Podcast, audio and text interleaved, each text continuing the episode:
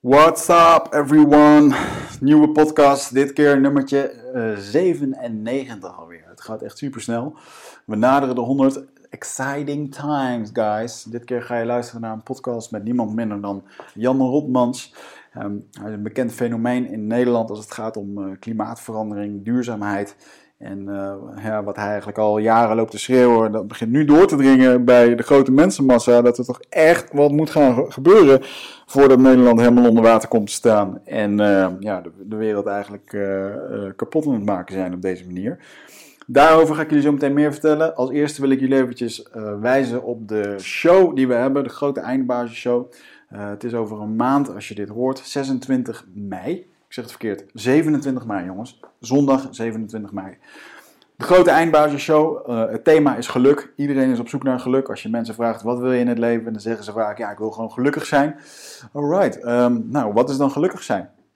En dat wordt een gave discussie tussen 5 topsprekers. Namelijk Inzo van Zanten, de man die je vorige week bij ons in de podcast hebt gehoord. Met, ik moet zeggen, 2 weken terug. Van het merk Tony's Chocoloni. Als je die podcast hebt geluisterd, dan weet je waarom hij daar op het podium staat. Wordt ontzettend gaaf. We gaan met hem in discussie over wat is nou de combinatie van chocola en geluk. Ik kan jullie ook beloven dat heel veel chocola voor jullie zal zijn. En ik ben heel erg benieuwd naar zijn visie. Hij is een fijne kerel, hij kan goed spreken, dus dat wordt een mooie presentatie. Dan hebben we filosoof en cabaretier Paul Smit. En Paul Smit is een non-dualistische kijker op dit goedje. En dan zeggen we eigenlijk gewoon heel makkelijk, ja, helemaal leuk, maar geluk is gewoon iets wat ontstaat. Daar hoef je niks voor te doen. En ik ben benieuwd wat voor discussie dat we gaan krijgen als we Paul tegenover Casper van der Meulen gaan zetten. Casper van der Meulen is een biohacker, ook bekend uit, ik dacht, podcast 66 bij Eindbazen. Daar hebben we het over gehad. En Casper die heeft de afgelopen jaren duizenden uren geïnvesteerd in zelfontplooiing, zelfontwikkeling en vooral het leren kennen van het lichaam en het brein.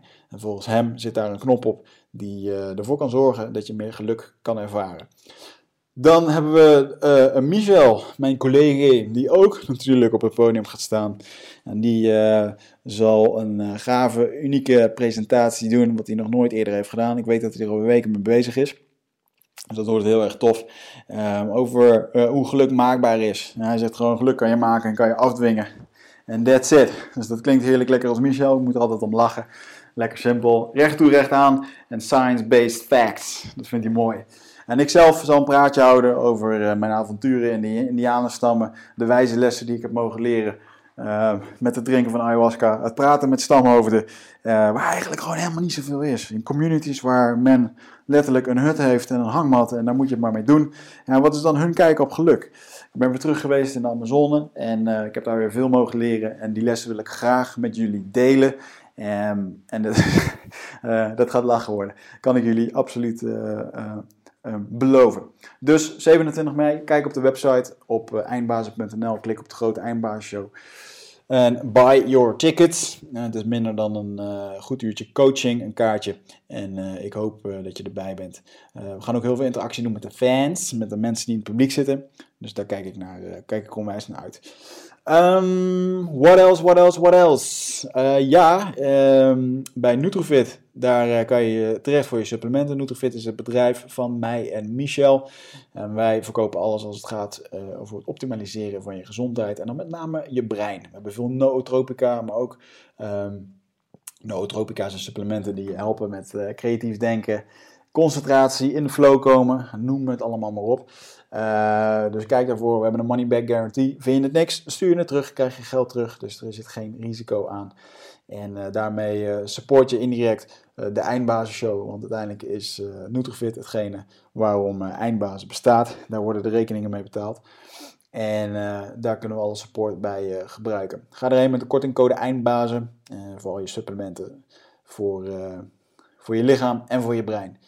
En volgens mij waren dat wel een beetje alle mededelingen. Let's go to our guest. En dat is Jan Rotmans. En Jan, die is al jaren bekend, zoals ik het net al zei, jaren bekend in hetgeen wat hij aan het prediken is. En dat het niet heel erg goed gaat met de wereld zoals we dat nu aan het doen zijn. Alleen Jan is wel ontzettend optimist. En ik had dan ook gelukkig weer wat hoop dat er nog een hele hoop te redden valt. En dat we dat ook eigenlijk wel heel erg aan het doen zijn op sommige gevallen. Jan is een hoogleraar aan de Erasmus Universiteit in Rotterdam. En hij heeft meer dan 200 publicaties over klimaatverandering, klimaatmodellen en duurzame veranderingen. Adviseert overal en het was een heel bijzonder gesprek om met Jan te spreken over waar hij 20 jaar geleden al over aan het spreken was. Waar hij gewoon wetenschappelijke kennis aan het droppen was. En waar hij later in de podcast, en ik kan je echt aanraden om deze podcast even te blijven kijken, die toch een bijzondere twist nam. Toen Jan een heel persoonlijk verhaal vertelde dat ons eigenlijk allemaal heel erg raakte. En daarom is Jan, zoals hij dat zelf zei, een stuk succesvoller geworden met het spreken. Omdat hij toch echt spreekt vanuit zijn hart. Hij heeft een hele bijzondere visie op de wereld en over wat we hier allemaal aan het doen zijn. Dat kan hij heel erg mooi overbrengen. We zijn ook uiterst lang bezig geweest om Jan in de podcast te krijgen. Hij is een veelgevraagd spreker, erg druk bezet man. En ik ben ervan overtuigd dat we hem nog een keertje terug gaan vinden hier in de podcast. En joh, we hebben het over een variëteit van alles gehad. Wat moet Nederland nu gaan doen om mee te helpen met klimaatverandering, tegen de klimaatverandering? Want laten we wel wezen, Nederland is echt een koploper in vervuiling, de aardgas en dingen. En dat was iets wat mij heel erg verbaasde, want ik had het idee dat Nederland toch wel heel erg vooruitstrevend was daarmee. En daar vertelt hij alles over. Hij vertelt ook hoe dat hij tegen is gewerkt door de grotere bedrijven. Door de jongens die hier niks van willen horen. En dat gaat dan tot aan bedreigingen toe. Ik stond echt met mijn oren te klapperen toen ik dat hoorde. Goed, ik heb genoeg gepraat. Geniet van deze podcast, jongens. En laat eventjes weten op social media wat jullie ervan vonden. Of laat een review achter op iTunes. Thanks and enjoy. Eindbazen wordt gesponsord door Nutrofit. De webshop voor natuurlijke voedingssupplementen en trainingsmaterialen die je helpen bij het verkrijgen van Total Human Optimization. Nutrofit is hofleverancier van merken zoals Onnit, Natural Stacks en Bulletproof Coffee. Probeer onze producten zonder risico door onze money back guarantee. Bezoek ons op www.nutrofit.nl. Bestel je voor 9 uur 's avonds, dan zorgen wij dat jouw bestelling de volgende dag geleverd wordt.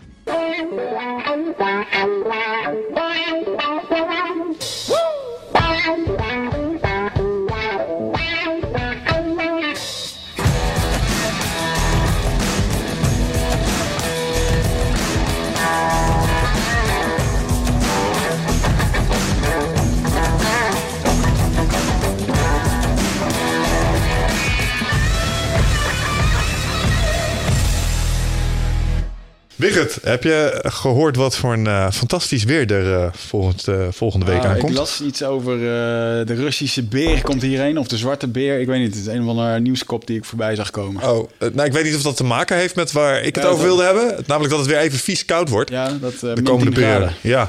En dat vind ik dan altijd zo grappig. Als dat gebeurt, dan is er ook één ervaring zeker te voorspellen. Dat er namelijk iemand in je directe omgeving gaat zeggen... nou, doe mij toch maar global warming. Want die kou, dat is allemaal maar niks. Maar dit komt door global warming. Ik hoorde iets over een ice age die er waarschijnlijk aankwam. Ergens in 2030 of zo. 2030. Ja, en zou Engeland mogelijk geraakt kunnen worden door een mini-ice age, las ik. Maar goed, het zijn weer van die onderwerpen... Klimaatverandering, global warming. Er is altijd een boel verwarring over en nog steeds een boel over te doen in de wereld. En ik blijf dat een onderwerp vinden dat belangrijk is en wat me ook raakt. En ik heb er ook vragen over. Dus het leek ons wel weer eens een leuk idee om daar eens wat meer de diepte over in te duiken. En deze keer met een daadwerkelijke hoogleraar op het gebied van... Ik hoorde het je net nog zeggen. Duurzaamheid en transities. Ja. Toen ik in mijn prep stond er Professor of Sustainability and Transitions. Ja. Klopt dat? Is dat hetzelfde? Ja, duurzaamheid en transitie. Sustainability transitions. Ja. Ja. Ik heb wel 10 jaar klimaatonderzoek gedaan. Ik ben er ook op afgestudeerd en gepromoveerd. Maar na 10 jaar had ik het wel gezien en toen ben ik wat breder gegaan richting duurzaamheid. Mm. En vooral de weg ernaartoe, de transitie. Welke verandering moeten we nou doormaken om duurzamer te worden? Zo grappig, want wij 3 jaar geleden begonnen. Toen hadden wij een lijstje gemaakt met de verschillende onderwerpen. Daar stond jij op. Al 3 jaar geleden. Ja, als in van, we moeten eens een keertje over duurzaamheid. Ja, mag ook. Als duurzaamheidsexpert of klimatoloog, vooral over klimaatverandering. Ja. En hoeveel hebben we er nu ondertussen gehad over klimaatverandering? 2? En die nummers? Eddie Mors? Nee, volgens mij alleen Eddie. Eentje, nou, en het is links en rechts. Bijvoorbeeld met een Koert van Mensvoort. Bijvoorbeeld Marianne Thieme hebben natuurlijk de onderwerpen ook wel aangeraakt. Omdat het om gedrag gaat. En nou, we hadden het voor de podcast al eventjes over bijvoorbeeld de impact van vlees eten. Ja of nee? Een van mijn favoriete onderwerpen hier, weten de vaste luisteraars. Dus we hebben het thema zeker al wel eens een paar keren geraakt. Maar je bent in dat opzicht, als je met op dit soort thema's gaat zoeken in Nederland, in ieder geval echt een autoriteit. Je weet hier een boel dingen vanaf, volgens mij. Dus aanknopingspunten genoeg voor ons om in ieder geval eens met je in gesprek te willen gaan over wat dingen. En wat ik altijd wel interessant vind van mensen die echt met de thematiek bezig zijn, is wat zijn nu op dit moment dingen in je werkveld, als het gaat om dit soort duurzaamheid, klimaatverandering en zo, waar jullie mee bezig zijn, waarvan je denkt van dit is actueel voor ons momenteel? Het meest actuele thema waar ik nu mee bezig ben is de energietransitie. Daar ben ik eigenlijk al 25 jaar mee bezig.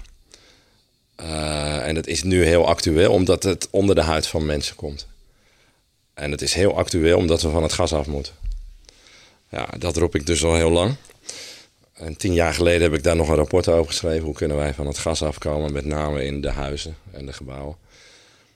In opdracht van het ministerie van Vrom, wat je toen nog had. Mm-hmm. En die zeiden, ja, we kunnen echt niet zo snel van het gas af. Dus dit rapport verdwijnt in de onderste bureaula. En in 10 jaar tijd is dat helemaal omgeklapt. Ja. Van gas als oplossing naar gas als probleem. En daar hebben de aardbevingen in Groningen veel mee te maken. Het speelt natuurlijk al lang, het zit dieper, maar incidenten en calamiteiten helpen altijd transities. Dus in die zin, cynisch gesproken, zijn we daar wel blij mee. Het is natuurlijk een ramp voor de mensen in Groningen, waar ik ook vaak kom. Maar iedereen heeft het ineens over de energietransitie. Mark Rutte noemt het cool en hip. Het is natuurlijk helemaal niet cool en hip, want het is hoog nodig. En het gaat heel veel geld kosten. Zo'n 150 miljard komende 25 jaar. Maar het gaat ook heel veel, alleen voor Nederland al. Maar help even onze luisteraars en mijzelf die hier niet alles van weten. In Groningen ligt een grote gasbel. Ja. En nog het merendeel van Nederland zit op gas. Jij ook nog, denk ik, thuis? 7 miljoen woningen zitten op het gas, 1,5 miljoen woningen niet. Mm-hmm. Maar zeg maar 90% van alle bestaande woningen zitten aangesloten op het gas. Dus ik ben van 1961. In 1964 kregen wij gas in Rotterdam. 2 hoog achter. En dat was toen panacee. Dat was de oplossing. Het was schoon. Het was goedkoop. Het was milieuvriendelijk. Maar ja, hè, dus ik zeg nu tegen mijn moeder van 80... we gaan van het gas af. En die zegt, ja, je gaat me niet in de kou zetten, toch? Want het is vooral mentaal, hè, een opgave. We hebben altijd gezien gas als de oplossing. We hebben er heel veel geld aan verdiend. Uh-huh. Ik heb 10 jaar onderzoek kunnen doen naar transities. Vanwege de aardgasbaten. Ik kreeg geld uit de aardgasbaten. 10 miljoen euro. Moest ik ook 10 miljoen meebrengen zelf. Maar daar heb ik 10 jaar lang prachtig onderzoek van kunnen doen. Dus met andere woorden, we hebben er allemaal van geprofiteerd. Mm-hmm. En nu moeten we er in 20 jaar afscheid van nemen. Nou, iedereen krijgt daarmee te maken. Jullie ook. Ja. Mm-hmm. Nou, we weten technisch al hoe we dat kunnen doen, hè, in bestaande woningen. Dus technisch kan het wel. Maar we hebben tot nu toe 2000 bestaande woningen gedaan. In 5 jaar. Mm-hmm. Nu moeten we de 7 miljoen in 20 jaar gaan doen. Nou, dat is ongeveer 1500 per dag. Wauw. 1500 per dag. Elke dag weer. En nou, dat kost in totaal 150 miljard. Maar goed, dan heb je een combinatie van het gas af en digitaliseren. We gaan de huizen ook gelijk slimmer maken. Mm-hmm. Dus we maken ze en energiezuinig of neutraal en slim tegelijk. Dus het is een digitale revolutie en een energierevolutie. Maar ja, wat kan je doen? Je kan beter isoleren. Dan breng je de vraag naar energie terug met 80%. Hou je 20% over. Dat kan je met een warmtepomp oplossen en met zonnepanelen. Technisch is dat redelijk goed te doen. Hangt een beetje af van het type huis natuurlijk. Hoe ouder, hoe slechter. Je kan ook met infraroodwarmte werken. Dat kan ook. Dat scheelt weer isolatie. Mm-hmm. Je kan ook nog een beetje gas gebruiken, wat ook sommige bedrijven doen. Maar het liefst ga ik helemaal van het gas af. Mm. Zo radicaal mogelijk. Daar ben ik een groot voorstander van. Wat zijn de gevolgen van wat er nu gebeurt met het gas? Waarom moeten we daarvan af? Nou, 2 redenen. Gas is een heel sterk broeikasgas. Nog sterker dan CO2. Wij zijn het sukkeltje van Europa geworden op het gebied van duurzame energie. We staan 1 na onderste. Dus van de 28 Europese landen staan wij 27ste. Alleen Luxemburg staat onder ons. Toen ik met mijn carrière begon, stonden we in de top 5. Dus gedurende mijn carrière zijn we uit de top 5 geduikeld naar de top 10, top 20. En nu 1 na laatste. Wow. Dus noem mij 1 ander onderwerp waarmee we zo zijn gezakt. De laatste 20 jaar. Nou, als ik dat tegen zalen zeg, dan zeggen ze onmiddellijk voetballen. Met voetballen zijn we ook zo gezakt. Ja, dat klopt. Maar dat is ongeveer het enige thema waarmee dat zo snel is gegaan. Want ja, maar het kan natuurlijk niet zo zijn dat wij maar 6% van alle energie nog duurzaam opwekken. Mm. Ik ben adviseur van allerlei landen die veel verder zijn. Kijk naar Zweden, kijk naar Finland, kijk naar Denemarken, kijk naar Duitsland. Dus iedereen vraagt mij, wat is er misgegaan? Nou, dat is onder andere dankzij onze gasverslaving. Waar we zo heel veel geld mee hebben verdiend. En dat betekent, als wij echt van die ene onderste plaats af willen komen, dan moeten we snel en radicaal gaan veranderen. Nou, dat is de eerste reden. De tweede reden is natuurlijk, elke dag bijna zijn de aardbevingen in Groningen. De meeste zijn heel klein. Mm. Soms zijn ze wat groter. 2,5, 3 op de schaal van Richter. Als we zo doorgaan, dan kunnen er wel eens doden vallen. Ja, dat wil niemand. Dus wat dat betreft werkt dat als een soort katalysator. Mm-hmm. Dat was de beste katalysator die wij konden bedenken. En nogmaals, het is een ramp voor de mensen die daar wonen. Het helpt cynisch genoeg de energietransitie. Het geeft urgentie. Het geeft urgentie. Ja, daar hebben we jaren naar gezocht. Ik heb het 20 jaar op de agenda gezegd. Ja, mij is het nooit gelukt. In die zin, iedereen zei, we hebben nog voldoende gas. En het is toch relatief schoon. En Shell stapt ook over van olie naar gas. Dus er waren heel veel tegenkrachten. Nou, dit helpt enorm. Ja. Iedereen ziet nu de urgentie. Iedereen deelt ook wel dat we van het gas af moeten. Mm-hmm. Iedereen vraagt dan, hoe dan? Nou ja, dat is tamelijk eenvoudig. Technisch. Het is meer de vraag, hoe gaan we het organiseren? 1500 woningen per dag, 20 jaar lang. En wie betaalt dat? Ja, wie betaalt dat? Jullie en ik. Ja. Wij gaan 2 à 3 keer meer voor onze energie betalen de komende 10, 15 jaar. Daarna wordt het een stuk goedkoper, maar we moeten eerst flink investeren. Ja. En dan moet je voorstellen, jullie huis wordt op den duur een kleine energiecentrale. Mm-hmm. Dus je gaat energie opwekken met zonnepanelen. Over 10, 15 jaar heb je kleine windmolentjes op je dak. Dan ga je die energie die je over hebt zomers, die ga je bewaren in cellen, accu's, Tesla batterijen. Batterijen. Je kan het ook, Tesla batterijen. Je kan het ook. Ja, Tesla ontwikkelt nu batterijen, ook voor huizen. Je kan ook een auto gebruiken als accu. En dan heb je een slimme oplaadpaal. Dat heb je nu in Lombok, in Utrecht. Dus dan kan je je auto opladen, maar ook leegladen. En die staat dus in verbinding met je auto en die weer met je huis. Dus je hebt een klein energiedriehoekje. Huis, auto, slimme oplaadpaal. Mm-hmm. En dat gaan we dus van de grond af aan opbouwen. Dus iedere straat krijgt een aantal van die driehoekjes. Iedere wijk een aantal van die opteldriehoekjes. En zo gaan we het, dat noem ik een cascade van energieniveaus. We zijn ooit begonnen om het andersom te doen in de 19e eeuw. Top-down, centraal opwekken, centraal distribueren. Waarom zou je je auto leeg laten lopen? Nou ja, dan kan je die energie weer aan je huis overhevelen. Ja. En andersom. Dus dat wat je over hebt, want je hebt natuurlijk 's nachts vaak over, daar kan je dan je auto weer mee voeden. En andersom ook als je in huis tekort hebt. En binnen je huis gaan ook al die apparaten weer met elkaar communiceren. Ja. Kijk, de ene keer heeft die waterkoker meer nodig, dan je koelkast, dan je televisie. Wij zijn natuurlijk heel dom bezig nu, want al die apparaten, die communiceren helemaal niet met elkaar. Mm-hmm. Nou, je moet je voorstellen dat die apparaten in huis met elkaar gaan communiceren.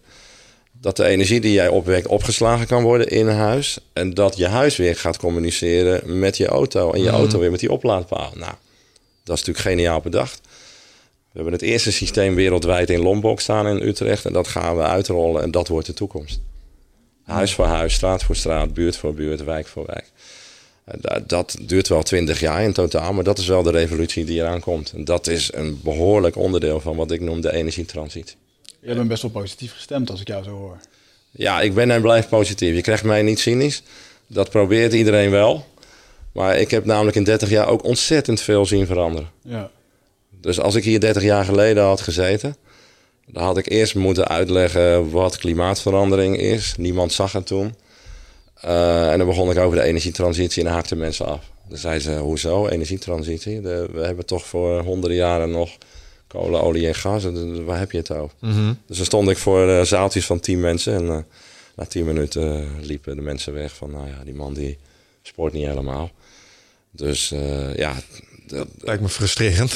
Ja, dan ben je wel tamelijk alleen. Ja, ja dus ik heb wel getwijfeld. Ben ik nou zo gek of heb ik het nou echt bij het verkeerde eind? Ja.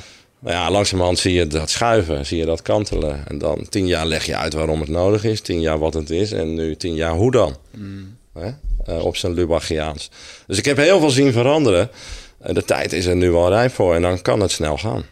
Zijn er trouwens momenten geweest in die afgelopen 10 jaar... dat je jezelf echt als een roepende in de woestijn hebt gevoeld... en je dacht, nou, weet je wat...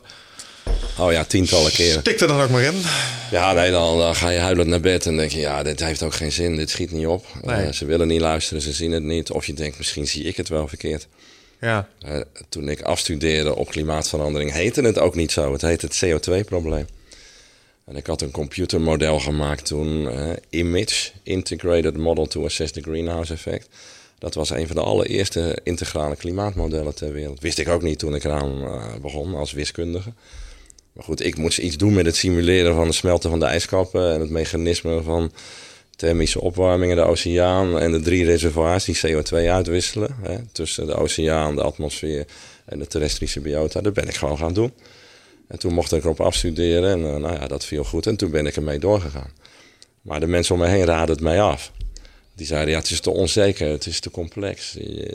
Alles stond in het teken van de verzuring toen, in de jaren 80. Ja, ik kan me nog herinneren, zure regen. Zure regen. En daar hadden ze wel computermodellen voor, die vonden ze iets betrouwbaarder. Maar ja, als mensen tegen mij zeggen, je moet er mee stoppen... dan denk ik, dan ga ik ermee door. Zo zit ik wel in elkaar. Dus ik zeg nu ook hè, bij mijn lezingen, als mensen tegen jou zeggen... Hè, je hebt een idee en ze zeggen, stop er maar mee, dan zou ik ermee doorgaan. Maar als mensen in je omgeving zeggen, ja, daar zie ik wat in... dan zou ik ermee stoppen, dat idee. Dat is wel grappig, ja. Dat is iets wat we hier ook wel eens zeggen. Op het moment dat niemand zeg maar boos wordt om wat je doet... raak je ook niet echt iets. Ben je ook geen golven aan het creëren. Dus dan moet je afvragen of je op het juiste pad zit. Maar als mensen pissig beginnen te worden, dan raak je iets. Ja. En dan zit je ergens tegenaan. Ja. Ja, ik heb 10 jaar lang geen weerstand ondervonden. Want iedereen dacht, ja, wat is die man nou aan het doen? En daarna zagen mensen, kreeg ik ook meer weerstand. Dus ik zeg, je moet genieten van de weerstand. Mm. Als je geen weerstand hebt, heb je geen contact, geen resonantie. Mm. Dan ben je pas echt alleen. Dus toen ik promoveerde, 4 jaar later, in 1990... was het ook controversieel. Dus ik kreeg geen cum laude van mijn promotiecommissie. Hmm. Omdat ze zeiden, ja, misschien blijkt wel over 25 jaar... dat u fascinerend onderzoek hebt gedaan naar een probleem wat niet bestaat. Help even mij en misschien ook een paar luisteraars. Wat betekent het precies als je cum laude je promotie doet? Nou ja, dan promoveer je met lof. Dus dat is de hoogste graad van een promotie. Dus okay. dan ben je excellent. Een 9 of een 10. Ja. En ze vonden het eigenlijk wel, maar het kon niet. Want ja, wat ik al zei... misschien blijkt dan wel later dat het een non-existent probleem is. En toen heb ik gewed om mijn eerste fles whisky. En die heb ik gewonnen. Die heb ik 4 jaar geleden geïnd. En ik heb nu mijn hele kelder vol staan met flessen whisky. Maar zeg, was het een goede fles? Ja, ik hou alleen van single malt, dus dat zijn goede flessen whisky. Ik heb er nu 60 staan in mijn kelder. Oh shit. Het overgrote deel... Ja, je blijkbaar niet. Nee, ja, dan raak ik aan de delirium. Dus ik nodig mensen altijd uit om een keer langs te komen, want ik krijg ze niet op. Ja. Het overgrote deel heb ik met weddenschappen gewonnen. Oh, ja. En, ik verlies ze ook wel eens, maar niet zo heel veel. Ja. Nou, dit was wel tekenend, hè, dat ik toen al tegen de stroom inging. Dus ik ben ook wel blij dat ik nu met de stroom meega. Hoewel ik altijd wel de neiging heb om tegen de stroom in te blijven gaan. Ik vat het niet persoonlijk op, maar ik had misschien liever gehad dat je deze weddenschap verloren had. Het was mooi geweest als het een non-existent probleem was geweest, toch? Dat klopt. Ja. Dat klopt. Dus in die zin zit er ook wel iets tragisch aan. Hè? Ja, heel veel dingen die ik heb beweerd en zien aankomen, die worden ook werkelijkheid. Mm-hmm. Nou vindt men het niet leuk in Nederland als je dan je gelijk gaat halen, hè? À la Louis van Gaal. Want dan, zie je nou wel. Ja, dus dat vinden ze helemaal niet leuk. Maar ja, ik kan niet ontkennen dat dat nu wel aan het gebeuren is. Ja. Maar liever had ik gehad, ik zeg ook wel eens, ik laat wel eens resultaten zien die ik toen simuleerde. Dus ik zat er wel naast. Hè? Want het gaat 2 à 3 keer sneller dan ik toen had voorzien. Yay. Dus in die zin... zat ik er wel naast. Maar de richting was helder. Maar het gaat nog veel sneller en heftiger dan ik toen had kunnen voorzien. Kunnen we daar eens eventjes over kletsen met elkaar? Let's cut to the chase. Hoe, als het over klimaatsverandering gaat, global warming, al die dingen, dan bekruipt mij altijd een soort existentiële angst. Zo van, zou het zijn dat er misschien een soort versnelling plaats gaat vinden nog in mijn levenstijd, dat ik hier gewoon echt last van ga krijgen? Of misschien zelfs wel mijn neefjes. Ik heb dan zelf geen kinderen, maar de generatie echt direct na mij, misschien echt wel weg uit Nederland, omdat de zeespiegel stijgt. Weet je wel, dat soort dingen. Dat is altijd mijn eerste angst. Zijn dat dingen waar we ons zorgen over mogen maken wat u betreft? Hebben jullie kinderen? Hij bijna. Over een maand. Niet. Ik heb neefjes van een jaar of 4, 5. Nou, jullie kinderen krijgen hoe dan ook mee te maken. En in welke zin verwacht je? Kijk, als ik even terugga naar de kern. Hè, het staat vast dat wij als mensen het klimaat aan het veranderen zijn. Ondanks alle onzin die daar in de media over wordt gespuit. Hè, maar binnen de klimaatwetenschap is er eenstemmigheid en duidelijkheid. Dus wij zeggen, er is voor 95% zekerheid. Toen ik begon was er voor 90% zekerheid. Over 20 jaar hebben we voor 100% zekerheid. Maar goed, dan zijn we in een aantal opzichten al laat, zo niet te laat. Dus de beste klimaatwetenschappers die al 30, 40 jaar bezig zijn, die zijn ook het meest ongerust. Mm-hmm. Dus laat je niet misleiden door wat er in de media allemaal over gekakeld wordt. Alle sceptici die nooit met een alternatieve theorie kwamen, nooit met het tegenbewijs, alleen maar zand in de raderen willen strooien. Ik vind het wel jammer dat zoveel mensen op het verkeerde spoor worden gezet. Inkluis mensen als Trump. Maar de klimaatwetenschap is glashelder. Mm. Ten tweede, het beste wat wij hebben zijn data en modellen. Nou, ik heb gewerkt aan die modellen.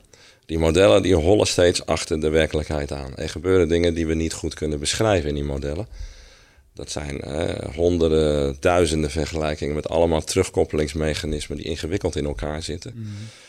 Maar de trend is wel helder. Toen ik begon, focuste ik vooral op gemiddelde toename van temperatuur, zeespiegelstijging. Nu gaat het vooral om extremen. Nou, die extremen worden groter, heftiger. Voorbeeld orkanen. Hè? Je kunt nu niet direct klimaatverandering koppelen aan het aantal orkanen. Je kan niet zeggen, nou, het aantal orkanen neemt toe, dat komt door klimaatverandering. Maar er is wel een kausaal verband tussen de heftigheid, de intensiteit van orkanen en het feit dat het klimaat aan het veranderen is. Waarom? Veel van de klimaatverandering die jullie kinderen of jouw neefjes gaan meemaken zit nog in de oceaan. Dus daar zit een enorme vertraging in. Mm. Vaak worden tientallen jaren in de oceaan opgeslagen en dan kan het er in versneld tempo uitkomen. Die bovenste laag van de oceaan is aan het opwarmen. Dat betekent dat de temperatuurverschillen tussen de lucht en het water groter worden. Dat drijft orkanen. Orkanen drijven vooral op waterdamp en vocht en de verschillen tussen watertemperaturen en lucht. Dus naarmate die verschillen groter worden, neemt de intensiteit toe van orkanen en krijg je dus heftigere effecten. Dat is nu aan het gebeuren. Dat is maar één voorbeeld. Maar ik ben op de Zuidpool geweest 2 jaar geleden. Ik wilde wel eens weten wat daar nou allemaal aan de hand was. Ik heb heel veel onderzoekers kunnen spreken daar. En sommigen waren tot tranen toe geroerd. Want die doen al heel lang onderzoek daar. Maar die zeggen, wat hier gebeurt, kunnen we eigenlijk niet meer verklaren. Mm. En het is daar zo ingewikkeld. Want aan de ene kant, dat water, Antarctica is natuurlijk een gigantische ijsmassa. Maar de stroming in de oceaan is aan het veranderen. Nou, dat water is aan het opwarmen. Dat beïnvloedt dus ook de ijskapdynamiek op Antarctica. Die wordt instabiel. Bovendien zijn er stukken aan het afscheuren nu. Er is nu 1 stuk ter grootte van Noord- en Zuid-Holland samen. Dat aan het afkalven is, aan het afscheuren. En langzaam maar zeker raakt dat los van de grote ijskap. Als dat los raakt, dan gaat dat, weliswaar langzaam, maar gaat dat wegdrijven en afsmelten. Dat zijn onvoorstelbare dingen. Er zijn daar 3 dominante pinguïnsoorten. Ik ben aan de rand van Antarctica geweest. Veel verder mag je niet, dat is maar goed ook. En 2 van die 3 soorten zijn al naar koudere gebieden aan het trekken. Omdat het daar te warm wordt. Waar ik was, was het al 5 graden boven nul. Dat is onvoorstelbaar. De gemiddelde temperatuur is min 40 daar. Wow. Dus 2 van die 3 pinguïnsoorten zijn al aan het migreren naar koudere gebieden. Als die ijsplaten, als die gaan afkalven en losscheuren, kan je geen onvoorstelbare dynamiek krijgen. Als heel Antarctica zou verdwijnen, wat natuurlijk vroeger in de geschiedenis wel het geval is geweest. Maar goed, dat duurde heel veel, dat duurde miljoenen jaren. Dit gaat over honderden, duizenden jaren. Als heel Antarctica zou afsmelten, dan zou het ongeveer 75 meter meer zeespiegelstijging zijn. 75 meter? 75 meter. Daar kan je geen dijk tegen bouwen, jongen. Ja. Nee. Nou, als dat gebeurt, duurt het normaal gesproken duizenden jaren. Maar als die grote stukken... 35 jaar. 35 jaar, go! Als die grote stukken gaan losraken, dan kan het natuurlijk in versneld tempo gaan. En wat we op de Noordpool zien, Groenland met name, dat is dat er wel extreme afsmelting plaatsvindt. Als dat afsmelt, hebben we het over 5 meter zeespiegelstijging. Wauw. Ik heb vorige week nog een lezing meegemaakt van een deskundige van het KNMI. Wel grappig, toen ik mijn eerste model op het KNMI presenteerde, 30 jaar geleden, geloofde het KNMI er ook niet in. Die zeiden, het weer is al moeilijk te voorspellen, laat staan klimaat. Dus je stapelt onzekerheden. Nu zitten ze helemaal op die klimaattoer. Maar hij liet zien dat wat we kunnen verwachten tot 2100.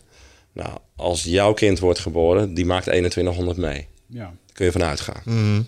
Die heeft een levensduur van een jaar of 900. Sowieso een superbaby. 2100. Kunnen wij 1 meter zeespiegelstijging verwachten in Nederland. Maar er is een kans op 2 à 3 meter. 2 à 3 meter in 2100. Dat betekent de totale herziening van de deltawerk. Dat betekent, als Nederland kunnen we dat wel handelen. Want wij maken daar een industrie van. Ja. Maar je zal maar op de Malediven wonen. In Thailand, in Bangladesh. Dit gaat een ramp betekenen voor mensen die nu al in kwetsbare gebieden leven. Ja, maar wat dacht je van Nederland dan? Het is een beetje een flauw grapje. Ik weet dat er ook Belgische luisteraars zijn. Shout-out naar Jelle, onze grootste Belgische fan.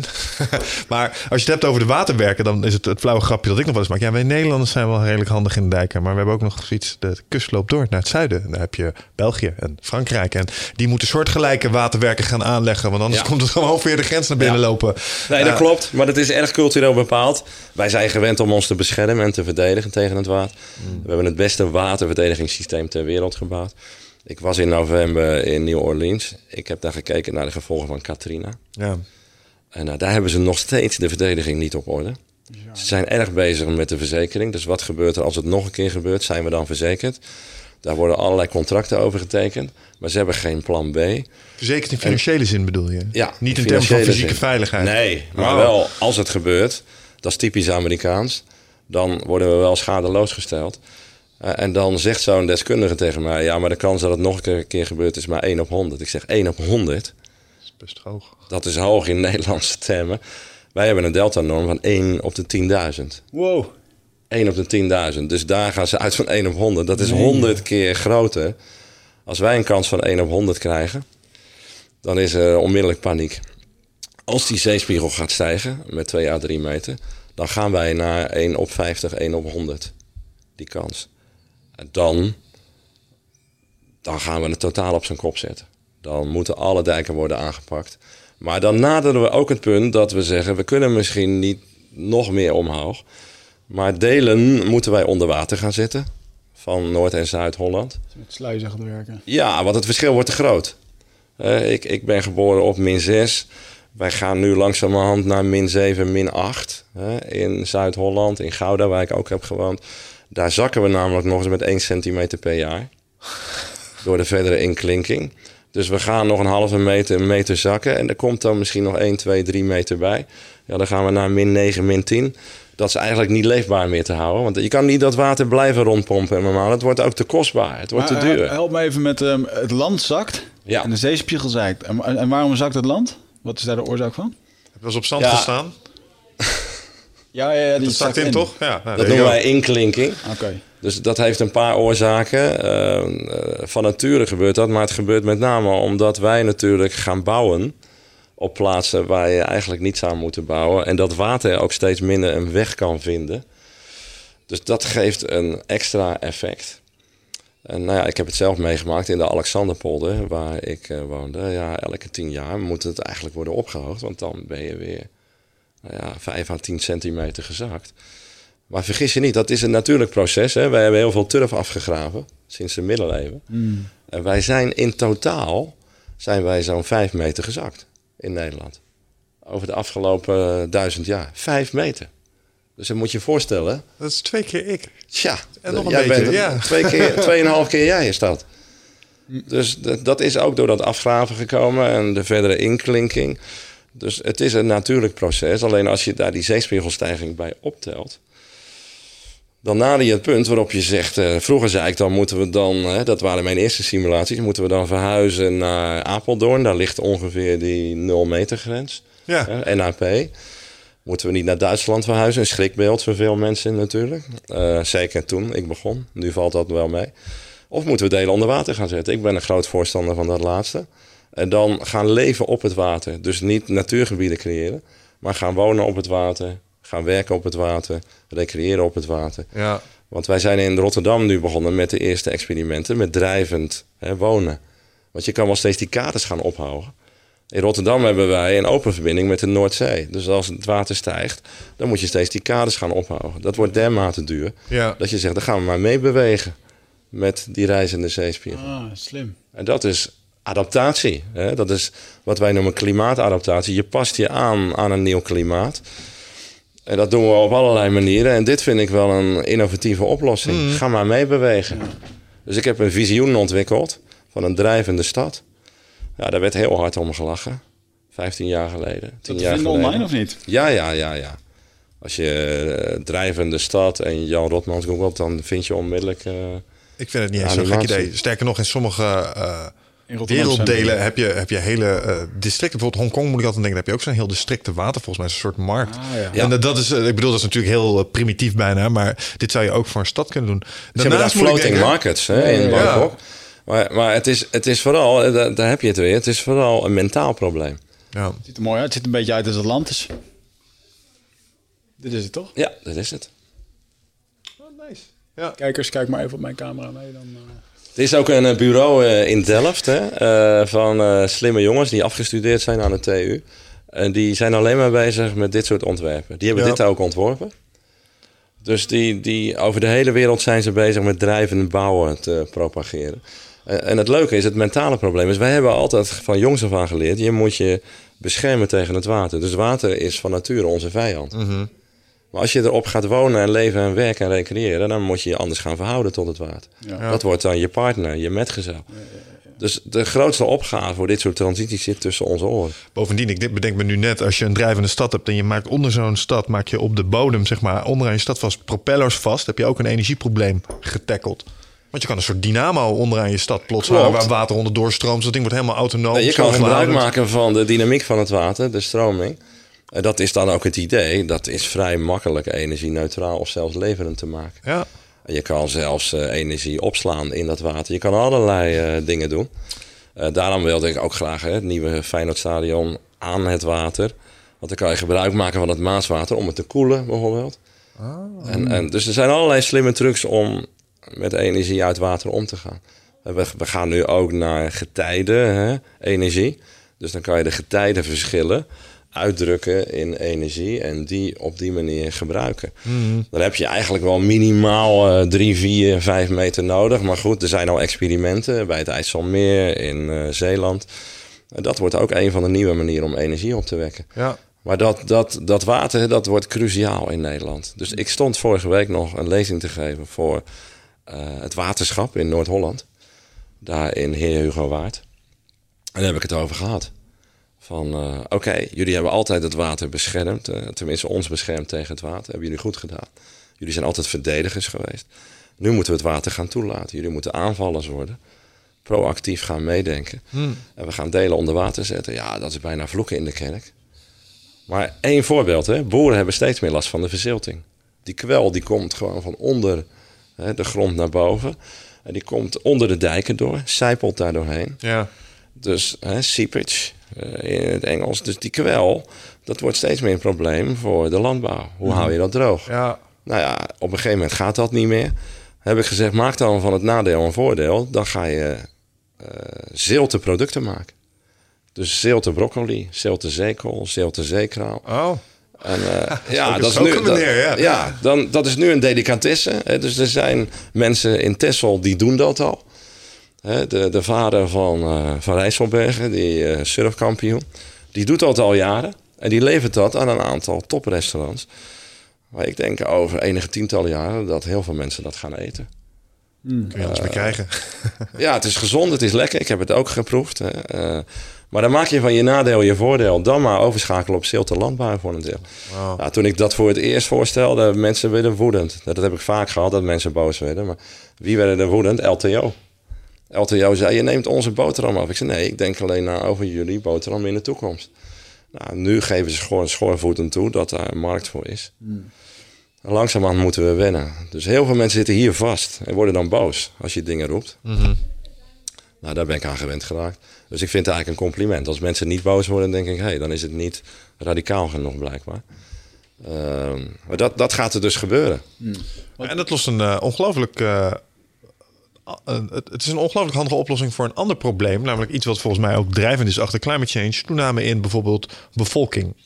Bevolkingsgroei. Ja. Je hebt, als je de zee... Ik bedoel, je hoort mensen wel eens praten over... ja, als gevolg van klimaatverandering... hebben we hier plots een drinkwaterprobleem.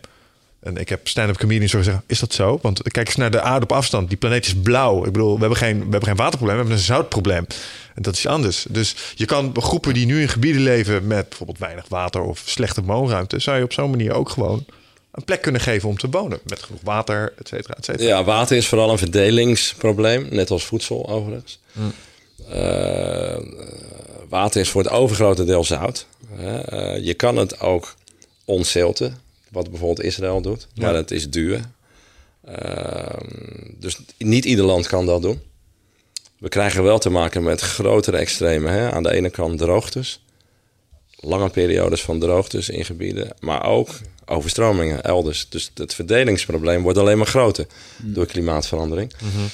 En als je kijkt naar de achterliggende oorzaken, ja, mensen. Maar het gaat altijd om de groei van het aantal mensen, technologische ontwikkeling en de economische groei. Dat zijn de drie factoren die bepalend zijn. Dus het zit niet alleen in aantallen mensen, maar ook in ons gedrag. Het zit in technologie, het zit in ons gedrag en het zit in aantallen mensen. Dus wat dat betreft zal daar wel een grote gedragsverandering moeten plaatsvinden. Maar het meest zichtbare effect van klimaatverandering is wel water, waar we mee te maken krijgen. Kijk, en wij hoeven niet zo bang te zijn, want nogmaals, wij gaan het allemaal anders aanpakken, meer op en rondom het water. Maar wij vinden dat ook nog innovatief en uitdagend, als we die mentale barrière kunnen nemen. Maar nogmaals, je zal maar in kwetsbare gebieden wonen en leven. En kwetsbaar... Wij denken dan, wat ik zei al, aan die eilanden. Maar pas op, New York is heel erg kwetsbaar. 9 van de 10 grote steden in de wereld is kwetsbaar. Want 80% van ons leeft in of bij deltagebieden. En juist de deltagebieden zijn heel kwetsbaar voor die extreme klimaateffecten. Dus de grote steden gaan zich nu ernstig zorgen maken. Daarom heeft New York ook een rechtszaak aangespannen... tegen de grote oliemaatschappijen. Omdat die zeggen, jullie wisten ervan. Jullie hebben tientallen jaren olie aan ons verkocht. En kolen. En nu moeten wij op de bladen zitten. Wij als steden ondervinden nu de nadelen. En het is jullie schuld. Ja, dat helpt natuurlijk niet echt. Want die oliemaatschappijen hebben de beste juridische afdelingen ter wereld. En middelen. Dus die rechtszaken duren jaren... Maar het tekent wel de kanteling die plaatsvindt. Mm. En die steden zijn daar echt beducht voor. En daar kan ik me ook wel voorstellen wat ik zei. Als je nu naar New Orleans gaat, dan slaat de schrik je om het hart. En dan kan je je afvragen, moeten mensen daar nog wel willen gaan wonen? Heb jij wel eens een boze brief gehad van een oliemaatschappij? Ja, ja. Nou, sterker nog, ze hebben jaren aan allerlei kanten mij geprobeerd tegen te werken. In de begintijd heb ik nog materiaal ontwikkeld voor middelbare scholen met Shell. Toen ik pas begon. Omdat Shell ook wel zag dat zij daar een rol in hadden. Dus dan hebben we samen boekjes gemaakt. En dat is ook jaren gebruikt op HAVO, VWO. Maar daarna zijn ze de weg kwijtgeraakt. En zijn ze zich veel harder gaan opstellen. En ja, ze hebben bijvoorbeeld ooit een soort Twitter-account gemaakt. Namens Shell. Waarbij elke uitspraak die ik deed werd in twijfel getrokken op Twitter. Half jaar lang, totdat ze werden overspoeld door mensen, zeg maar, uit het kamp van, nou ja, laat ik zeggen, de mensen die zagen wat er aan de hand was. Ja. En toen hebben ze het opgeheven. Maar op allerlei manieren ben ik zwart gemaakt, overdrachtelijk dan, en tegengewerkt. Ja, ik heb jarenlang geen opdrachten gekregen, omdat mensen zeiden van, die man mag geen opdrachten krijgen. Ja. Die werkt ons tegen. Ja. Ik ben bedreigd. Alles wat je kan verzinnen, dat is gebeurd. Hoe ben je bedreigd? Vertel eens iets meer. Zelf. Nou ja, op verschillende manieren. Er zijn mensen die hebben gedreigd om mijn huis in de fik te steken. Dus ja, ik lig daar niet wakker van. Ik ben laconiek. Mijn vrouw vindt het minder leuk. En de kinderen. Dit waren mensen die wisten waar ik woonde. Ik ben een tijd achtervolgd door iemand die in elke zaal waar ik een lezing hield opsprong en zei, alles wat deze man beweert is onzin. Wat zijn dat voor figuren? Nou, als je uitgesproken bent zoals ik en je neemt stelling en je gaat tegen de stroom in, dan trek je dat soort figuren aan. Mm. En die gaan zich identificeren met jou en jij wordt dan of een held of je wordt een soort ultieme vijand. En dat zijn natuurlijk ook vaak mensen met een persoonlijkheidsstoornis. Mm-hmm. En die gaan zich dan richten op jou. Ja, en wat was het dan wat je zei? Want als ik daar was dan naar kijk en ik denk, ja, maar Jan die loopt te vertellen dat het misschien niet goed gaat met de wereld. En hij probeert daar verbeteringen aan te brengen. En als we met z'n allen met gezond boerenverstand kijken, dan mag je zulke grote bedrijven ook wel een beetje sceptisch beschouwen. Waarom zijn de mensen daar zo pissig om? Ik bedoel, ik kan me voorstellen als je een CEO bent van Shell, dat je denkt, die gast die dwarsboomt mijn plannen. En daar vind ik iets van. Maar die gaat niet in die zaal staan schreeuwen. Nee. Dat is een ander soort mens. En waarom werden die mensen zo boos op je, denk je? Ja, ik kan me moeilijk in die mensen verplaatsen. Mm-hmm. Hè? Dus het zou het laatste zijn wat ik zelf zou doen. Maar ik heb er toch wel een behoorlijk aantal meegemaakt. Dus blijkbaar, het gaat natuurlijk niet alleen om mij. Ook anderen hebben daar last van die in de media komen, uitgesproken zijn. Ja, die worden gestalkt, die worden bedreigd, achtervolgd. Het heeft iets, denk ik, met minderwaardigheidscomplex, persoonlijkheidsstoornis te maken. Die mensen die vereenzelven zich helemaal met jou. Oh, zo. En die zien jou dan ineens als het kwade. Ik zat meer te denken omdat je een brenger van slecht nieuws bent, zeg maar. Je vertelt iets over potentieel het eind van de mensheid en dat is een enge boodschap. En misschien dat ze daarom zo... Ja, die mensen die, hoewel ik wel altijd optimistisch ben geweest. Mm. Ik heb het nooit in apocalyptische termen vertaald. Nee, precies. Maar die mensen heb je ook. Hè? Dus die hebben brieven geschreven naar mijn universiteit dat ik ontslagen moest worden. Je hebt zo'n website in Nederland die hebben mij in allerlei gedaanten zwart gemaakt. Die hebben ooit mij als Hitler afgebeeld en de vergelijking gemaakt met een van de grootste massamoordenaars uit de geschiedenis. Nee. Ze hebben mij afgebeeld als zijnde IS, dat ik een eigen kalifaat wilde stichten. Volkomen ziek. Ja. En nog steeds, hè? Als jullie dit gaan uitzenden, dan binnen no time komen er tientallen reacties van mensen die zeggen, niet naar kijken, niet naar luisteren. Het is allemaal onzin. Is dat team struisvogel, denk je? Zo van, als we het niet horen en het niet zien, dan gaat die zeespiegel ook niet stijgen? Is dat het idee? Je hebt hardnekkige klimaatontkennis. En die zien mij dan als het ultieme symbool daarvan. Mm. Dus die proberen mij op allerlei manieren zwart te maken, belachelijk te maken. Het is natuurlijk absurd. Hè?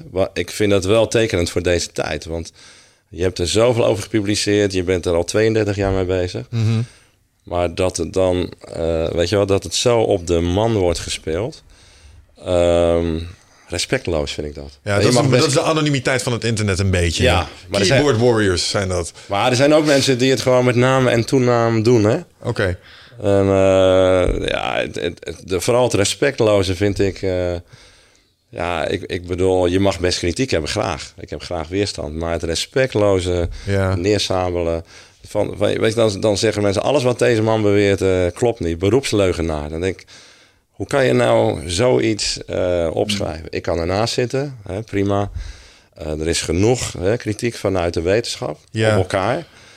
Maar gewoon respectloos. Ik ben toch een van de deskundigen, ook wereldwijd op dit gebied. Zomaar neersabelen. Dat is wel een beetje de tand destijds. Oh, hier hebben we het in deze podcast ook wel eens over gehad. Echt serieus. Ik denk dat de helft van die mensen een heel ander liedje zou zingen... als je echt face-to-face met ze zou zingen. Waarschijnlijk wel. Dat is dat stukje disconnect wat mensen hebben als het over een keyboard... en je ziet niet de directe feedback, die krijg je niet. Dan worden mensen wat moediger, heb ik het gevoel. Ik bedoel, Wicht is ook wel eens met zijn hoofd op tv geweest. Die heeft ook aan het ontvangende eind gestaan van dat soort interessante dynamieken. Dus, maar mensen, kijk, ik was op Nieuwsuur een tijdje geleden en op Twitter... Je weet niet wat er gebeurt. Nou ja, onmiddellijk. Iemand zei, deze man moet onmiddellijk worden opgenomen... in een gesloten psychiatrische inrichting. En toen ging hij ook nog het adres erbij geven. Van de inrichting? Van de inrichting. Oh, dat is dan weer sympathiek. En, ja, ik moet er ook om lachen, want ik denk... dat die mensen de moeite nemen. Maar ik denk, gewoon, het ging over de energietransitie. Hè? Ik heb geprobeerd uit te leggen hoe het zat en waar het naartoe ging. En dat er dan mensen dat serieus twitteren. Ja. Dus kijk, ik lig er niet wakker van, want dat moet je ze niet gunnen. Maar ik kan me wel voorstellen dat andere mensen... die een wat minder dikke huid hebben... dat die volledig afhaken en zeggen van...